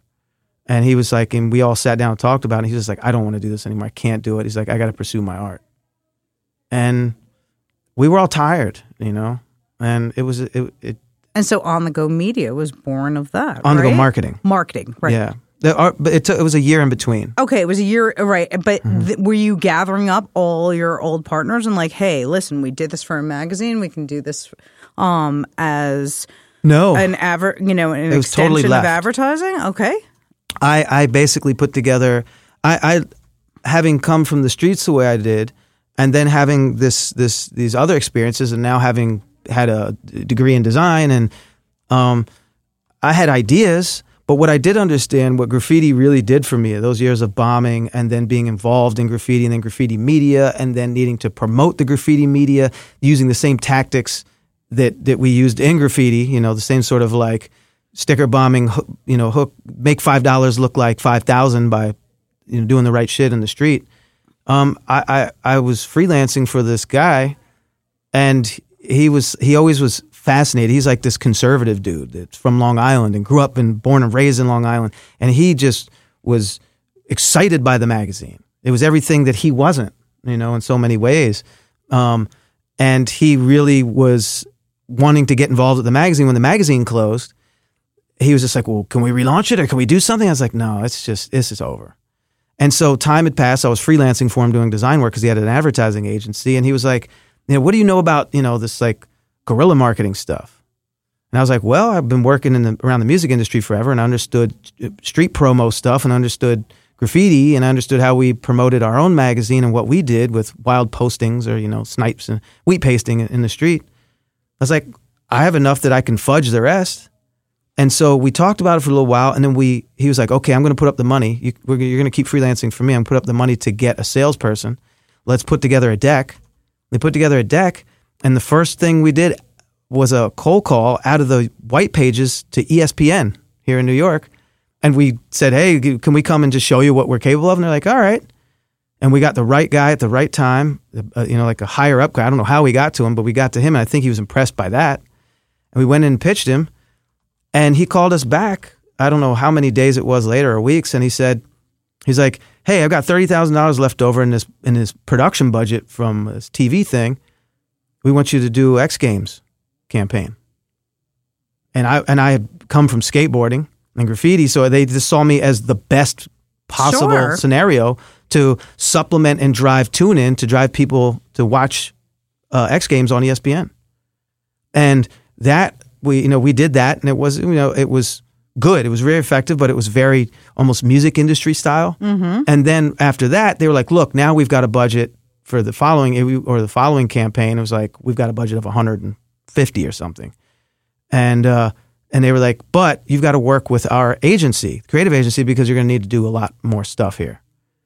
And we are like, "Okay," and they turned us over to Wieden Kennedy which for those of the, who are listening, Wieden Kennedy is this huge creative agency that does everything for Nike. Nike's identity is completely uh, connected to Wieden Kennedy. Absolutely. So now I'm in this position where I'm now connected to ESPN and doing all this ESPN stuff. I'm connected to Wieden Kennedy. The guy at and Kennedy, excuse me, loves the fact he's a skater from Jersey. So he loves the fact that I have this crazy skateboarding history. The first, you know, worked at the first skate shop in Philadelphia, come from the first generation that loved park in Philadelphia, skateboarders, that I've got this graffiti. It's just like a perfect storm. Mm-hmm. And he was like, hey, man, we got this Nike stuff. Can you come in here and ideate? They were like, we didn't, they didn't really like the real typical uh, stuff that was coming out of Nike New York and Portland. And they were like, what kind of creative ideas can you give us? because Wieden Kennedy is really creative in that way. They didn't like the internal stuff as much. And so I started giving them ideas for um, Nike stuff, and then I got that. Okay. So it was like immediately, and now I'm doing ESPN on different levels, football and the SBs and and X Games, and now I'm doing stuff for the McEnroe release and um, Battlegrounds, which was the biggest thing we did with them, which was you know roughly I don't know how much that was. so is this 500 grand or So this is with your partner, yes, the Long Island guy. Long Island guy, yeah. And uh, are you now a real company, or, yeah, is this we're full fledged, and like we're now full- hiring. Okay. and you know by the by the time getting up to the point that I'm talking about, we've got a full team. And what year is this? Uh, 2002 and three. Okay. You know, we we started in 1999. So now things are shifting a lot at Nike. Nike is starting to dip their toe into artist releases. Yes, Right? Absolutely. and um it's this whole tier zero and they Quick really strike, like hyper strike. right and they're really looking to graffiti artists Mm-hmm. to be the their sort of harbingers of like we're mixing art with sneakers and you know this is really special and different so you worked on Espo's shoe, right? And that was this is before the menthols, right? Oh yeah, this is before the Okay, menthol. so- this is sort of like simultaneous to Nike. Okay. And so this and so what year did his sneaker come out? Ah, fuck. What year was that? Uh, I for 2005 ish. but yeah, four, Right, okay. three, four, five, Okay. something like that. So this was the clear Clear Air Force Two. the clear right Yeah, yeah. and um probably one of the hardest sneakers to wear. Oh, it's, it didn't make any sense. Right. If you but- if you like didn't have clean shiny so- socks Well, or like the most perfect manicure, Well, uh, it- pedicure, I mean pedicure. Espo at this point has had the the Deitch, the Jeffrey Deitch show. Oh cou- yes, yes. a the- couple the- of the years prior. No, yes, yes, yes. I remember was- the poster. I remember though. There was multiple things that happened. It was so the Steve, A life. It was the A life Deitch. no, that this was prior to that, Oh, Steve, really? Steve, uh, Barry McGee, which is Twist, and you know Todd James Reas, Uh-huh. did a group show. This the three of them as a team in the Deitch Projects in 2000, 99, 2000, something like that. I So don't they know were- about it. And there's a there's They're not my boys. Not much, They're not my boys. Whatever. there's not much out there about it. The, the Japanese did a book about it. Okay. And so you might be able to find, but it's really interesting. It set the stage. if you your word for it. Mm-hmm. if you look at this book, you'll see everything that's happened after it. Interesting. Okay. They broke ground. They broke ground. They did shit no one had done. And it's not to say that there weren't things similar to it, but they were talking about things from the '60s. You know, they had they had done something really, really uh, uh, next level, and Jeffrey Deitch paid for it, and it was brilliant, fucking brilliant.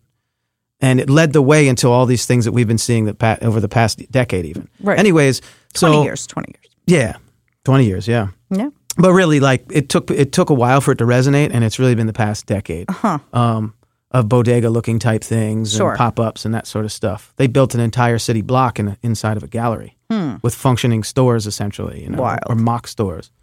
Um, so, anyways, uh, so fast forward, Steve is now Steve Powers, this artist. You know, he's really celebrated. He's selling work. He's doing his thing. And I'm over here with my marketing company, and my marketing company is known in the industry for being white label. So it's sort of like if I have a relationship with you, then you know about us. But we're not in the trades. We're not. We're not a name brand of any sort. We're literally You're insidery, baby. we're insidery. Right. And so Gotta I'm, know a guy. I'm over here and I understand Nike on a whole different capacity. Right. You're not only culturally having grown up in it and being a sneaker enthusiast, you know. Right and- now, you're working for the the creative machine that is the creative machine and Right. it has nothing and they're not interested in my love for sneakers they're there for my creative thinking process and the marketing stuff Right. So the people that believe it or not that work at Wieden Kennedy and work at Nike for the most part are not sneaker people none No, no, None of it's, them. It's so They're- they're- they're- odd. it's an odd thing. I, I understand like you can't have somebody that's a total zealot that they're blind to to being subjective and, and analytical about what should be done. But the flip side of that is people that are coming out of agency backgrounds that are unrelated and don't know shit about the product and I'll have no passion I'll for it. tell you, I was shocked when I used to consult for Nike a lot um, in the early to mid 2000s. And I would go and speak to the women's team, and they would all be wearing skirts and high heels. And there I was with my high tops on, and I'm like, come on, ladies. Like, there's a disconnect here. You're talking to a brick wall. They're like, what? You don't like pink? right. It's so frustrating. Um, and so they come to Steve. Because I, re- I remember hearing things about this this sneaker Yeah.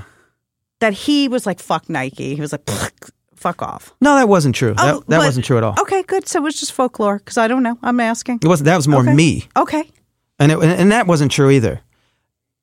Steve, Steve, Steve is really just this kind of like he's just a rare individual. Some you, you love him or you hate him, you can't deny that the man has brilliant things happening in his brain. Whether they No, make it out sure. through his pen or through his brush, you know, at all times is is not is not important. Just to know him and his creative process is incredible. Mm-hmm. Steve, uh, Steve grew me into a, a weapon. You know, So he like he helped you learn to not consciously. think. Like there was no effort on his part to do it. It was just being around his his craze.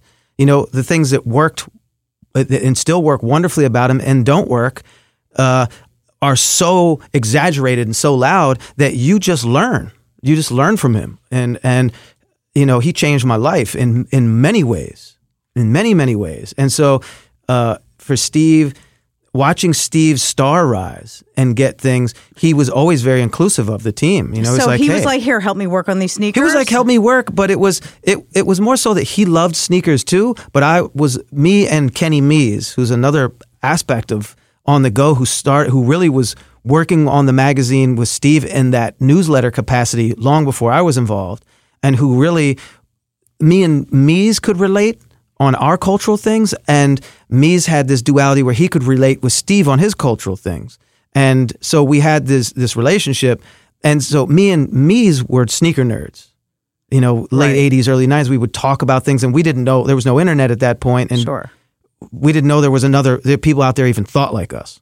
So fast forward to Steve getting Nike approaching Steve and Steve saying yes. Steve's like, "Hey, you you know you're the sneaker weirdo, so you know, and you're my design guy. Let's do this." Because Steve isn't he doesn't use a computer. He's So what what is what was the idea behind the clear sneaker? Steve just literally was like, in, in, in his crazy genius, was like thinking about the jellies from the 70s. Okay. Those jelly shoes. I fucking and, love a jelly. And, you know, clear, their clear shoes were a thing in, in the 70s.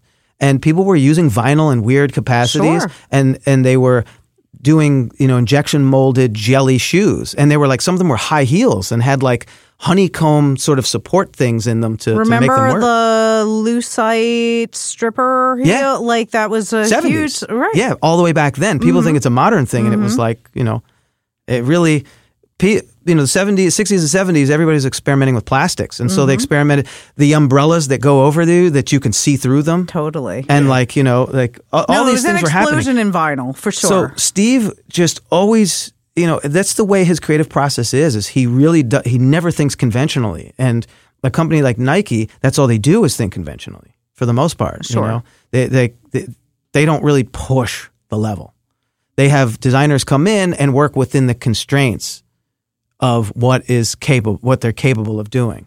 Um, and Steve was like, "I want to do this clear shoe, and what it's going to do is not only is it going to be ridiculous and retarded, but it's going to force people. It's going to sh- it's going to expose people, and what that in, in meaning that it's really true though, because it's a very private, like Your foot is- sharing your foot is personal. kind of yeah, it's kind of And personal. here's the thing: is that these dudes out here have you know it.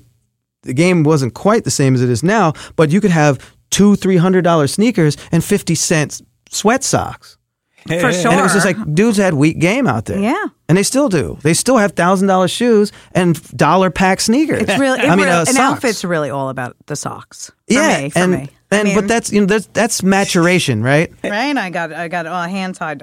If you're 17 and a girl's looking at your sneakers, she's not looking at your socks or your underwear. I mean, it was- I am. But yeah, but no, it's 17.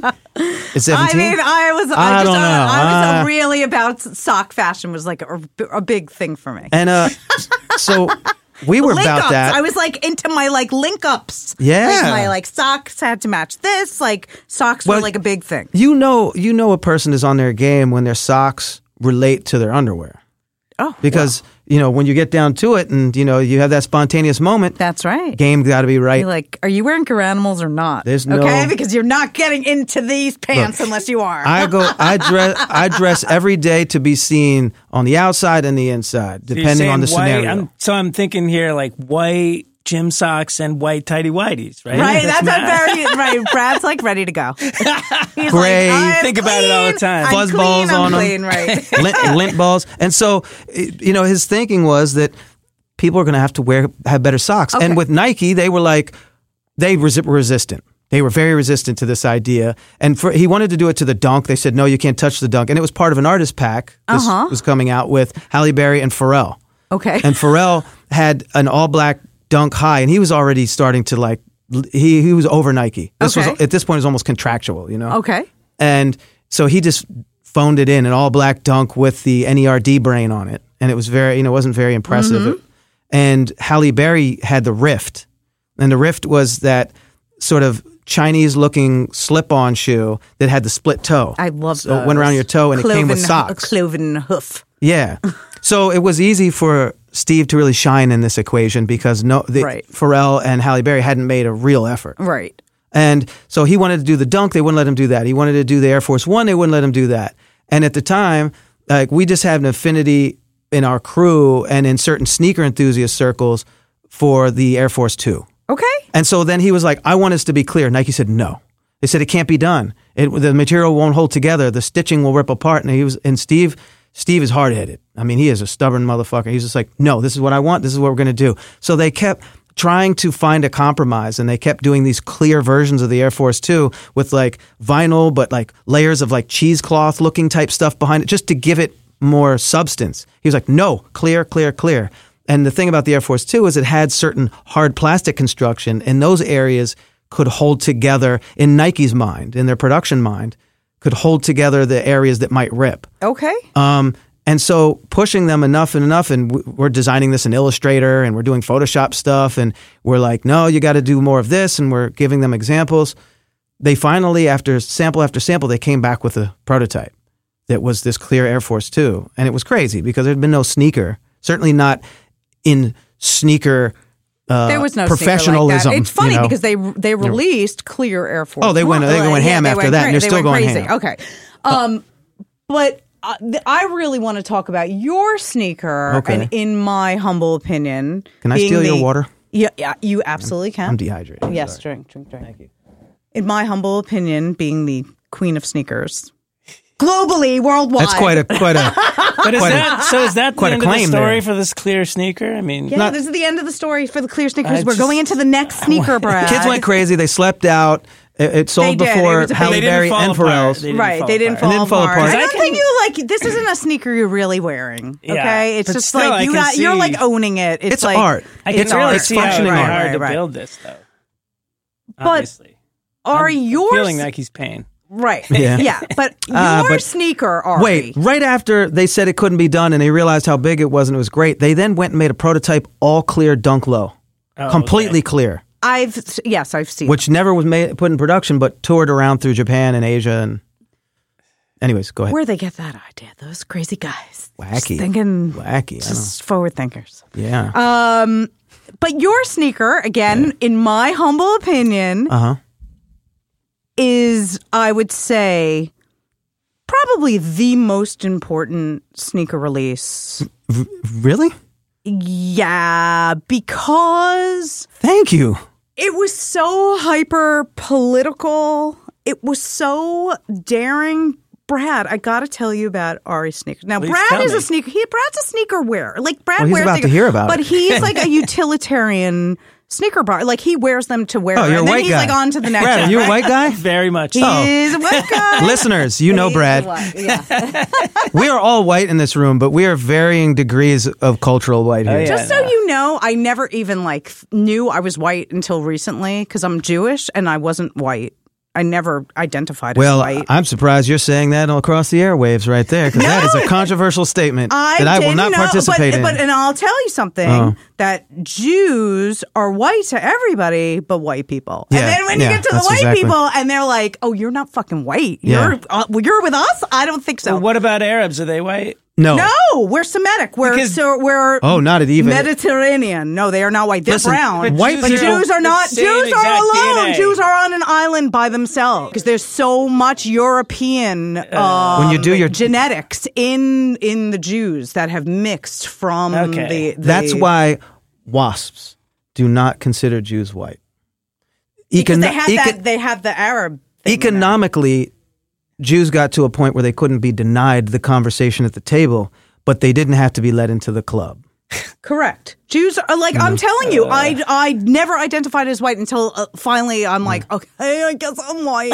And it's it, Whatever. which but was white people are like, you're not white, bitch. which is like the you're not. the You tough know? thing is that if you're labeled by all uh, by other white people and people of color as being a Jew, but uh, me, which I had to deal with because of my name, and then when I actually get around Jews and they go, "You're not Jewish because Right. you know your mother's Episcopal." By Jewish law, your mother has to be Jewish for you to be Jewish. Okay, Oh, not only am I the sneaker queen, I'm the queen of the Jews. I'm making you a full Jew right now. Well, thank you. All I, don't, I don't know if that's a gift or a curse. I mean, it's, I don't know, it's, man. Uh, it's both. But I'm not It's getting- like I'm not getting rid of my Christmas You're like tree, though. blessings for what? Okay. Yeah. Okay, your sneaker to me Well, thank is you. Is the most important sneaker release Damn. of the 2000s of that special time because you. you. Brad, let me tell you about Brings a this. Please to my tell me about it. Tell me about it. You could Google it while we talk about it. You can mm-hmm. Google it. There's a lot of there's a lot of information. No shortage. on on, on these sneakers. Yeah. They come in a giant Newport cigarette box. cigarette box. Uh-huh. They the Nike logo and the Newport logo that swoosh Yeah. are happen to be on both products. Oh, They're up. It's upside down on the Newport and it's right side up. And Ari found someone to manufacture these, I did. Make them on independently, Yeah. and literally juxtapose the addiction Yeah. that is both like sort of like the scourge of the hood. Right. expensive sneakers and fucking menthol goddamn cigarettes. and he wrote, you know, two brands that took the most but give the least. Yeah. And That was this inside the sneaker. That's heavy. it's fucking heavy. so imagine coming out with sneakers that look completely legit. Like Right. they're like some limited release, tier zero. They have all the bells and whistles Right. uh, of a pair of Nike, Yeah. but they completely identify to a pack of Right. Newport cigarettes Which makes the- absolute sense. Giving a two a double fuck you to these like disgusting corporate giants Yeah. and really making you think about what the fuck am I participating in Yeah. in this consumerism that is like now like sneaker mania. Yeah. It was Yeah. you know, and to really put yourself in this very scary position with people that have billions of dollars to fuck with your life is, re- you know what? Where's my sound you. machine? Where's my applause? Do you have an applause button I on there? mean, I Can't can't. I didn't wear my glasses. Just Here. press anything. I'll take it. That was The um. money sign? Yeah, that was that was your lawyer. He was like he was like hello. That wasn't my lawyer. That was Newport's lawyer. That was Newport's lawyer. No, lawyer. you're. I mean, Shit. so the was that like? When okay, so we can go online and learn all about the sneaker, learn Right. all about the branding. Yeah, there's plenty of stuff out there. What was it like when you got that first cease and desist? Were you like, oh shit, they I- noticed me? It was no, I, I I had prepared for it. Okay, you were ready. Well, the thing is, is that you have to you have to keep in mind that I have a, a, an education in design, and I now have had a marketing company for several years. But you didn't sort of like do it like without Ari, like without you, like you know what I mean? Like you could have done it as sort of like absolutely You were like you're like this is fucking me. This is me. Well, that it you have to understand. It's like I've I've talked about it in many different ways, and people tend to just want to focus on certain things that they're interested in. But there's like five moving parts to this to the to the menthol tens of why and how and where and all of that. The the, the rationale for it. And I was very frustrated by by dealing with corporate America. Okay. And I and mind you, uh, a sneaker enthusiast or sneakerhead, whatever you want to call it, I, I, I to this day I love Nike. There's no there's no problem. But what I what my family, what the streets of LA had taught me, what the streets of Germantown had taught me, the streets of Philly, is that everyone is a hypocrite, myself included. Everyone is a fucking hypocrite whether in every which way you could imagine that everybody is preaching one thing and totally contradicting it somewhere else and it, it That's humanity, basically. right it is. Like, right yeah. but that is uh, that is to be human. But the thing is is that everybody talks as if that's not who we are as a as a species right? And so the corporate as individuals it's an individual doesn't have a brain trust of people that are saying this is how you can be better. This is how you can be more responsible. This is how you can better yourself right? But a corporation is paying top dollar to top minds to have a brain trust to have a conference room full of people that can do better and be better. There is no possible way for any corporation or person to be perfect but they can we all should strive right? And so here i was as this person who's like i love nike i love what they do and so many things but they are like a human and they are hypocritical and but they're a corporation and they can be way better than any individual can be. And i knew for me it was like okay i'm going to make this statement about my childhood. I'm going to make my state uh, this statement having worked on marketing for tobacco and anti-tobacco and seeing the hypocrisy between that. It was the same thing. And that anti-tobacco all anti-tobacco the truth campaign everything is paid for by tobacco money that is part of this master settlement agreement Correct, between the federal government and the tobacco industry. And so i was just like and that's not surprising to any of us you know but it was just like all right I'm trying to tell corporations how to do marketing and how to create value in things that don't have value, how to see people as valuable, and how to market their product to people in a way that's forthcoming and makes them money, makes them more money than they could have thought of. And everyone's looking at me like, what kind of fucking ridiculous person, idiot are you? And so I then decided It that so you know what ballsy. this idea that I that or this thing that I had seen in the '80s in the crack '80s, and and we had played with in On the Go magazine as a cover, and and we appreciated the branding of Newport in the '90s. Here I was with an opportunity, having worked with Newport and one of their other brands, and worked with Nike on several projects. I was like, okay, this is going to be my case study to sell my philosophy. And so the way that that would work is that I went to the basic things that sneakers are, which is like, yo, man, that's dope. And and if you're from the neighborhoods that I was from and that I had come through, Newport is this is this brilliantly advertised, brilliantly designed parasite. Alive with pleasure. Yeah. Yeah, alive under pleasure, uh, under pressure. It was our parody of alive uh, with pleasure. Correct. And then, you know, and that was with on the go, and it was just like we set the stage there, and it was like, well, okay, we got away with that. Let's keep going. Um, for me, and here was this, here was this perfect storm for me to like, okay, I'm going to go for it and make all the statements. I'm going to talk about my childhood. I'm going to talk about corporate responsibility. I'm going to talk about branding. And then at the very least, I knew that I there was a vehicle here that Nigo had kicked open the door and said that kids would never buy anything other than Nike, occasional Adidas or Puma or something else. Not since the 80s had anybody even dared to jump onto a brand that wasn't one of the top brands. And Nigo had created value in a bootleg. That he did something that Nike, even Nike couldn't do. And that it was, exciting. It was exciting. It, It was- you know, it was. We always customized our sneakers, Mm-hmm. and now all of a sudden, here comes you know somebody who's like thinking for you, and you're like, "Whoa, this is what sneakers should be." he did what Nike refused to do. Right, and then Nike had to come and they Catch up. and, and and the way they did it was to sort of come to graffiti to Right. um to the artist pool. to, they they just they they they were already there to in in some sort of limited capacity but what it did is it it forced their hand. It was like they were give you two colorways one twice a year. And they were being very stingy about the product. And they weren't here you are air force ones weren't selling to anybody but the hood no one. Middle America was buying all the middle grade, you know, So back heavy. then, They're like the heavy twenty nine ninety nine Nike, you know, out of the bin, you know, Model style stuff, right? and so Air Force Ones were strictly the hood. It was strictly people of color or white people that were hood adjacent or or or from white heavy ghettos. sneakers. They and they were heavy. right? They are Nike to Nike's credit, and, and, and no design of their, no intention of the, of their own.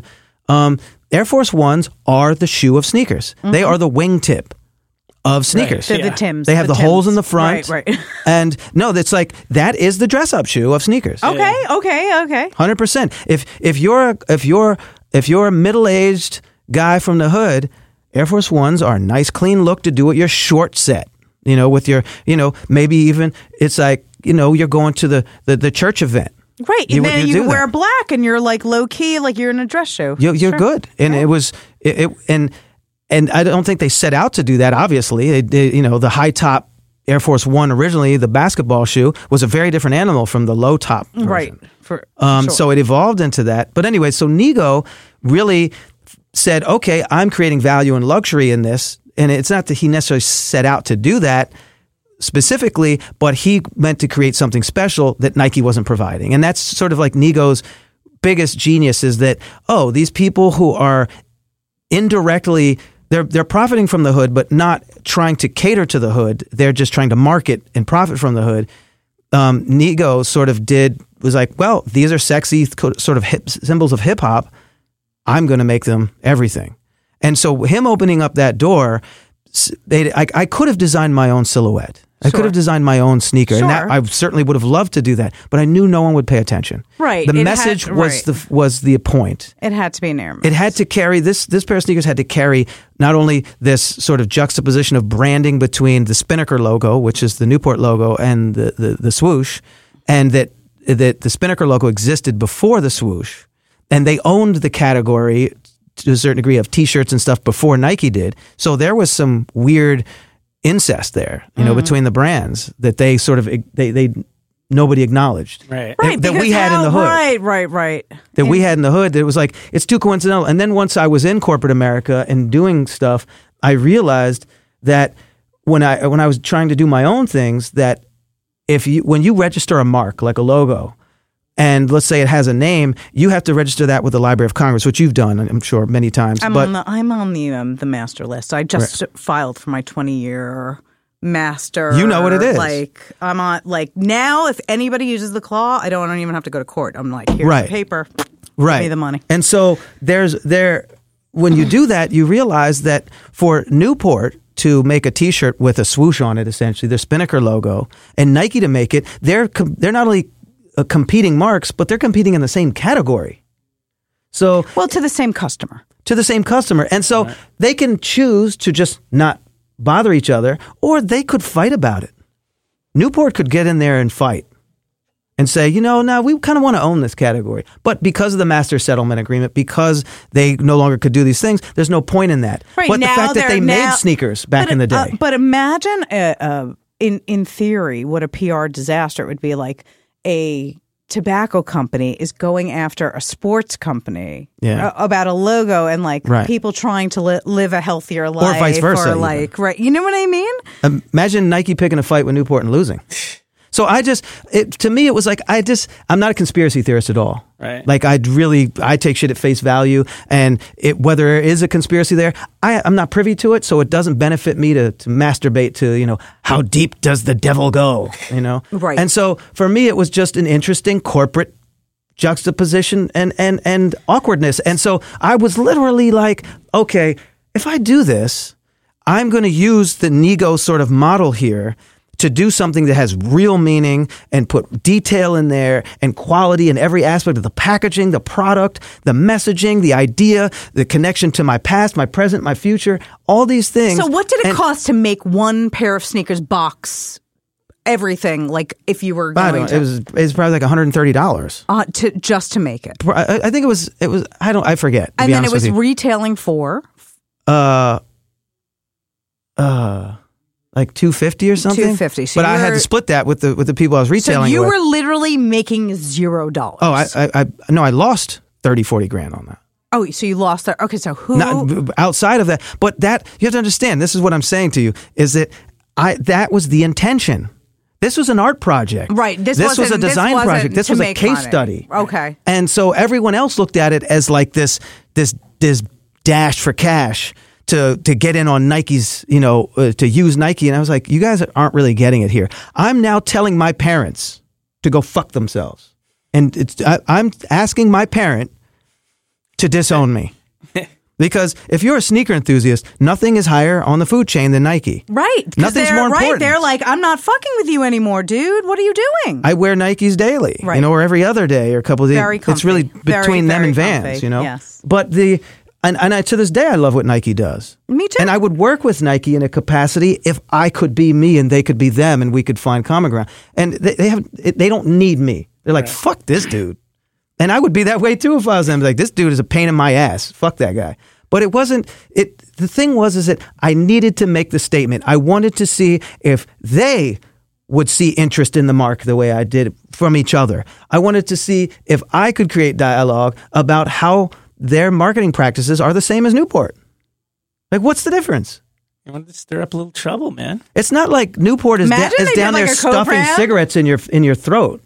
You know, they're relying on their branding and their savviness and the people in the community around them to promote this. Right. New people don't smoke because they saw an ad one day or just like, you know, you're 30 years old and you go, ah, you know what? That looks cool to do. I'm going to go do that. You start smoking at 12, 13, 14, 15, you 16. be a grown-up. And you want to be like the, the, the, the badass motherfuckers on the corner Right. or or you know and they can say it's because of anything you want to be like these people and then in smoking for the first time in your life you're conscious of the branding you're conscious of advertising now once you're a smoker however you get there now they need to work on you to get you over everybody's first cigarette is probably you know a, a marlboro or a newport Right. you know or on the west coast maybe Kools Mine was a Salem. It was a menthol, but it was Salem. Right, and you come to it however you come. You know, like it's your parents or somebody else my you mom's, know. yeah. Right, and you take it, and and so there's this there's just all this stuff going on, and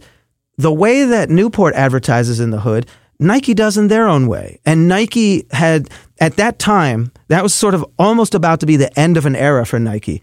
Nike at that time, 70% of their business was through Foot Locker. And 90% of Foot Locker's business was Nike. And they were starting to come into some beef with each other.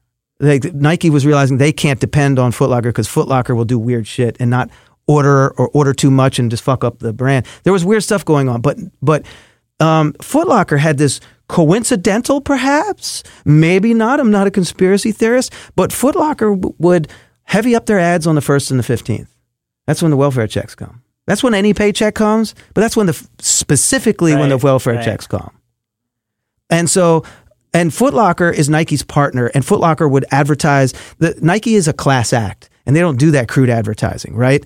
So they leave it up to their partners to do it for the Modell's and Nike, uh-huh. twenty nine ninety nine. Sure. And so there was this sort of like they would market the sex appeal through the through the celebrities and through the athletes, Right. and they would do the broad stroke advertising in thoroughfares, popular thoroughfares of the city. But that sort of boots to the ground hood advertising was their partners at VIM, you know, at the Israeli, you know, Totally. hood stores, Yeah, yeah. or like the Korean sneaker stores, and, and Jimmy that, Jazz that, that and- dominated yeah. in Philly. We had both the Israelis and the Koreans having sort of like the foothold on footwear and what we, we would now call streetwear. Then it was just urban clothing. It was just clothing. It was no category to it.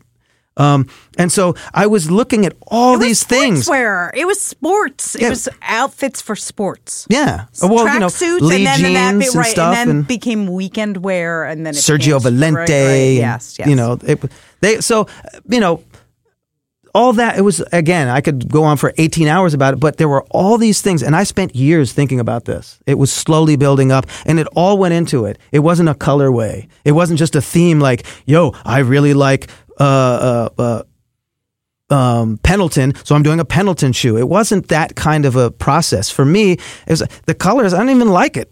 The colors that way. I liked parts of it, but it needed to reflect Nike and Newport. It wasn't about it me. did. It It was about my story, and it was about their vehicle. who who set off uh legal on you? Like, how did it happen? And you were you knew it was going to happen, and what Yeah. happened? Um, well, uh, Nike gave me a simple cease and desist. They were really great about it. And you know, the rumor has it, and I won't name names, but uh, all the way up to the to the top, they thought it was interesting. You know, it, it was amusing to them. Sure. Certainly nothing they could endorse for the obvious I mean, reasons. it was a it was a it was a very lofty and ambitious release. It, it was. It was crazy. And they so they sent me uh, uh you know several documents and it was like look you you know uh, about the mark the logo the use of the name because I had like some of my stuff had Ari on it Sure. that looked like the Nike Air, thing right? and um and and then they uh uh, you know they they went through it was really not about the shoe it was just about the mark Okay. And so They- did they were they asking you to inventory? Were they asking you to send product Nike was to them? Or Nike they just was were like chill. They were just like cool. stop selling it. They were just like stop because they they were smart enough to know because they're in the space to be like, well, this isn't significant, Right, and it's only also- significant if you keep moving forward. And I told them it was only 252 pairs, right. So that's I mean that's basically a custom run. And now Newport's coming for you. Now what's happening? How so does Newport that go down? sends me similar kind of things like, hey, look at this is our Spinnaker logo, very similar stuff, like Mm-hmm. when you hold them side by side. But they then, they basically their their uh, legal counsel was out of house, so um, Nike just was like, okay, not threatened by it, and I don't think that Newport was threatened by it. They the tobacco industry has.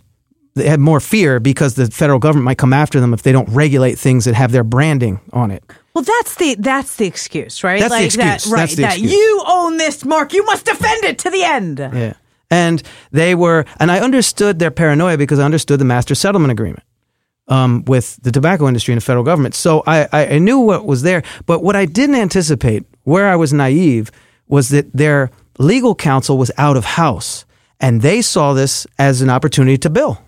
Ah, And so they used everything within the law to chase me around just to bill the hours. just to Right. bill the hours. Every email, everything they had, they, they would bring me down there to mm-hmm. drop off product No wonder they fucking call lawyers bottom feeders. Scumbags. Right? Like, you know what I mean? when I talk to them, like and I- American business is just set up to pay lawyers. Oh, like it's just crazy. Don't get me started. Like, let me tell you, the, the, the, their main their their main lawyer that represented them, he was just he just had that landlord type of vibe to him. You know, it's like oh. like a I don't give a fuck how much you bleed. This is my legal right, and you shouldn't have done it. Like I will grind you into the ground. It. He was. Let me tell you, he was so upset when he was just like, okay, now we need to get down to how many of these did you make? And I said 252. He's like, what? and he was like, I don't believe you. So he, I had to get factory documents. right, because that's get what they want. They go Yeah. when you bootleg, they go after Right. whoever manufactured it as well. Um, Which and so China, like, they can do nothing. right? So, basically, you're like, huh. yeah. Okay. So you finally like you, spent years unwinding this, right? And, Yeah, it was a and- couple years, and, really. and thousands and thousands of dollars. Yeah. it was, and uh, yeah. right, It was about So did 15 this, grand Do you feel like this affected your career and people wanting to work with you? Like maybe No. you were a little too tenacious. They were, or they were just like, I'm going to fuck with this guy because he's got balls. It was kind of like everything else in my life. No one noticed. you know what I mean? Yes. Only only we noticed. Right. People in the culture, and I, I don't use that term, the culture, but whatever sneaker culture, hip hop, all the things that we've done, people enthusiasts in those circles Mm. noticed. Mm-hmm. But when it comes to the check writers, I'm still invisible. Nothing ever happened. Okay, good. You know, and it's like You're like, I'm with the exception of Nike, Okay. who is probably you know, and any tobacco company. But if if I'm doing it through my company, they're still like they don't do their due diligence Of that course, way. of course. Then they're going to look at my partner, and he couldn't be any more squeaky clean. Right. That dude is, you know, he's Windex. So now, fast forward Mm-hmm. 16 years later, Yeah. and these kids are re-releasing your sneaker with your blessing, but they've added an additional Well, colorway. I wouldn't say it's my blessing. It's not your blessing because when I okay, so I saw all of a sudden these sneakers popping up Yeah, all there's a over bunch the of them, place, right? right. And I they're just still like- coming. They're coming. and they're so rare, and they're just so special to me that all of a sudden I see them like on every single person's page, and they're waiting online to buy them, and I'm like, what the fuck? They're ripping off Ari, and I write you. A DM and I'm like that, Yeah. and you're like, no, no, I know all about it. Like, Yeah, and I was like, what the fuck is wrong with these people? Listen, it's I, I, this sneaker. The message of, of the menthol tens is very much about hypocrisy, about my own, my family, the court, the industry, the tobacco industry, the sneaker industry. It's just about hypocrisy, And human condition, and right? value. Okay. you know something that's worthless, worth something. It's all about that hypocrisy, right? And I would be a hypocrite to sit here and go, "You can't bootleg the bootlegger." To like, ah, I'm But- gonna, I'm gonna send Newport after you. But the thing is, is that these, you know, cats that are people know this. They don't. Well, it makes your story fresh again, and now it's It like does. to a new audience of people that didn't even know that that something like this happened. no one will ever spend the money to get the level of quality and detail that I did because they've I mean, straight you have taken to out. make your own lasts Yeah. for that. I mean, it's a lot of work. I totally My own molds. your own molds. Everything It's- was just- it's really wild. That's And eleven thousand dollars alone, I know. and that's, that's whole sizes, not half sizes. I mean, when I worked with Nike and I was like, can I make my own, you know, bottom print? Like, and they're like, oh, no, no, no, you know, we don't we don't spend money, we just earn it. Um, and uh, I, I mean, I it's I think it's a it's a nice compliment. Unfortunately, I also feel like these kids are so devoid of real creativity. Um, Well, they always were. There's yeah, nothing new here. yeah, but There's no difference you between now and then. Yeah, And- but it, it would be nice if someone continued in the legacy of sort of like. I think they are. the man a new one, you know. So, what do you think is going to happen now with their release? Do you think that tobacco and or sports are going to react to that, or they're just like, oh, this thing again? What uh, specifically? It's like the To the new release, like, are they going to get cease and desist? for the, these other people doing Yeah, Newport stuff. You mean? yeah. Um, I think.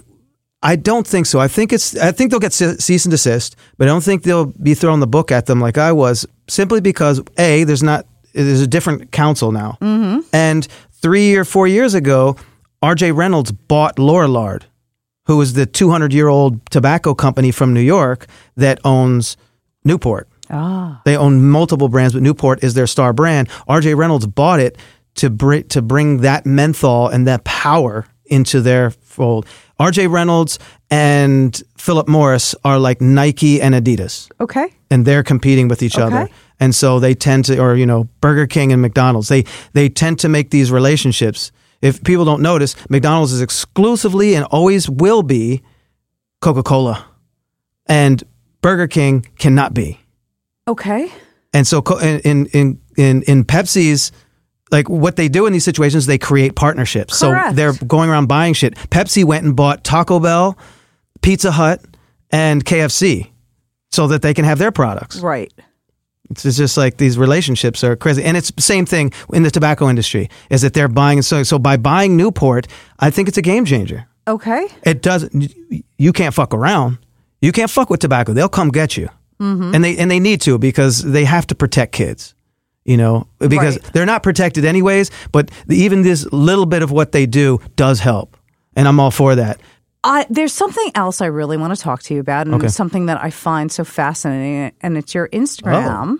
Hey, And do you actually read my Instagram? I I actually do. Don't I often comment? You or do. maybe I haven't for a while, but you know, yes, I, I read your Instagram. So I know it's a it's much. We got too much to do in our lives. your Instagram. No, I mean I really appreciate the whole breakdown, the psychological breakdown Mm-hmm. of branding, marketing, and the juxtaposition of brands that you choose. Yeah. Um, this is something you're really like passionate about. I am, and it co- goes back to On the Go magazine. Okay. Is it's really just Steve and I, you know, our, our, our besides graffiti, which is this disruptive form of art, we uh, or of communication and rebellion, we really have a love for commercial art, and Steve, you know, has a deep love for fine art, as you see. But um, the first art that any of us ever see and are exposed to in in most areas of the world books, right? is Like- advertising. All right. Okay. Yeah, is it's the products, Okay. and that's art. And for me, there's this really interesting space of the people who create it with sincerity, the people who who are creating it eh, painfully so because they just have a job, um, the genius that they express through that to ultimately sell us stuff. And sometimes they sell us stuff very straightforward and it's fine. And sometimes it's very disingenuous and, and, and shady. And there's just a lot of space in there to think about. And what what they prey upon is the is how ignorant and naive we are as a species. Well, I believe that humans react to symbols, right? Mm-hmm. Symbols are, uh, are are are this thing that that humans respond to. It's it's fascinating. It's what our species has developed to recognize. It is absolute survival uh, element of who we are as a species. Is that we recognize danger in different ways. We re- recognize pleasure in different ways. We recognize where we should go and what we should do in different ways. We are completely. Our language is very visual that way, and since we don't have built-in certain types of instincts, those are the few that we have, which is see that symbol, that means bad, that means good. Where animals don't really have it quite that way. They're looking at different actions or different, you know, geographic Energy things. that- or yeah, yes. eyes and teeth and Right. you know, and there may be some things that are similar to that. But like if you put a cucumber on the ground you know, next to half the cats in the world, they jump and leap because they think it's a, a snake. That's just their programming. So it's very similar that way. But with us, it it goes much deeper. We associate pleasure and all kinds of other things into it. And sometimes I get people arguing with me about it, and I'm like, hey, your argument's right too. We're both right. That is why this exists. There, there's no one on earth that can't. What I shouldn't well, say. that no responds to the same thing the same way. Yeah. Also, you know what I mean? It, well, it's well. Here's the thing that people don't really realize that in cultures in society, like in America, we associate blue with medical, we associate green with financial to a certain degree. okay. And in other countries, it won't be that way. Like you could go to. I remember the first time I went to Germany and seeing like snacks that look like things that should be in a pharmacy. Like something you should rub on you, use on your teeth or something. And that was their branding, the way their culture had branded things differently. So here we have a thing. If you see something white with with thin lines going through it and has blue in it, and you start thinking medical. You do. You It just ju- do. Right. You know, if well, it's the in a, hospital signs on the highway were were blue, Right, right? it's- so then, like, it just branding. became- right? And so th- the same thing. If if th- when I wear, I have a uh, you know this red rugby on right now. If I had yellow pants on, you'd be like Ronald McDonald, straight up Ronald McDonald. And you know we look at fifty other brands, fast food brands. They use red and yellow. It is this. The, those are the colors of delicious fast food. But also, I mean, so. if you go deeper, those are the uh, those are the colors the eye registers first, like red, right? Exciting. And uh, you know, you can spot that little bit of red out of the corner of your. Oh, I'm going to eat there. Like you're driving. You know what I mean? Well, that's what I did in the in the Instagram. It was literally like what we had learned in publishing the magazine and what we had learned from the industry that there's colors that are the point of purchase and impulse purchase type stuff, which is pink and red and yellow and orange and fluorescent green are the things that people buy at the register quick. Magazines, all the titles of magazines always have that. This is an educational we got after the, you know, once we were mm-hmm. already in the industry. And that really made me start looking around at everything. Newport, all the cigarette advertising in any corner store, especially in the hood, is sort of like blurry. Newport is fluorescent green or Kelly And green and a fluorescent orange orange, or a bright orange. And it stands out and it's retarded. You know, excuse my, I- that's, no, it's not a good term. It's just ridiculous. You look at it and you're like, this sucks, but it's brilliant. And it stands out. You could walk into any bodega and if they got Newport up, it's, you're going to see it right away. You just know it. Even if you don't know what it is, you're just like, oh. And they win. They win. Checkmate. right. No one could do it. Marlboro won on the lifestyle. American. If you're American, you're a real American. Oh, you're a man's real man. man. You're a Yeah. real fucking man. And you got it. And those Right. two, no one's done it better. I like those Benson Hedges ads when I was Oh, they were- young. When I was young, the I wanted to be, packaging like, feels- I, I wanted to be sophisticated. That's what my grandfather smoked. I loved it. Yeah. Anyway, thank you so much for Thank you. joining us today. And I've learned so much, and I want to learn some more.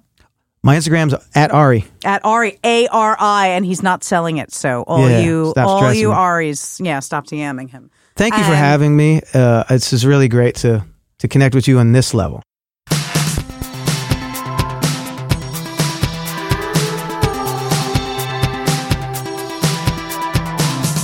All right. Isn't yeah. he a cutie? Oh yeah, yeah. That was. Didn't you like his ascot? Oh shit! Yeah, I didn't. Did I so take a picture? dressed. I didn't take any pictures. We Fuck. have been really bad with taking I know, pictures. I I know, I know. And then also, like, was I need to get my outfit game up. I'm like, oh, I'm just doing the podcast. I'm just trying to oh, I don't need to brush my hair for this. I mean, Yeah, no, he um, he's a styler, man. styling. Uh, I, I can't maintain that shit. No way.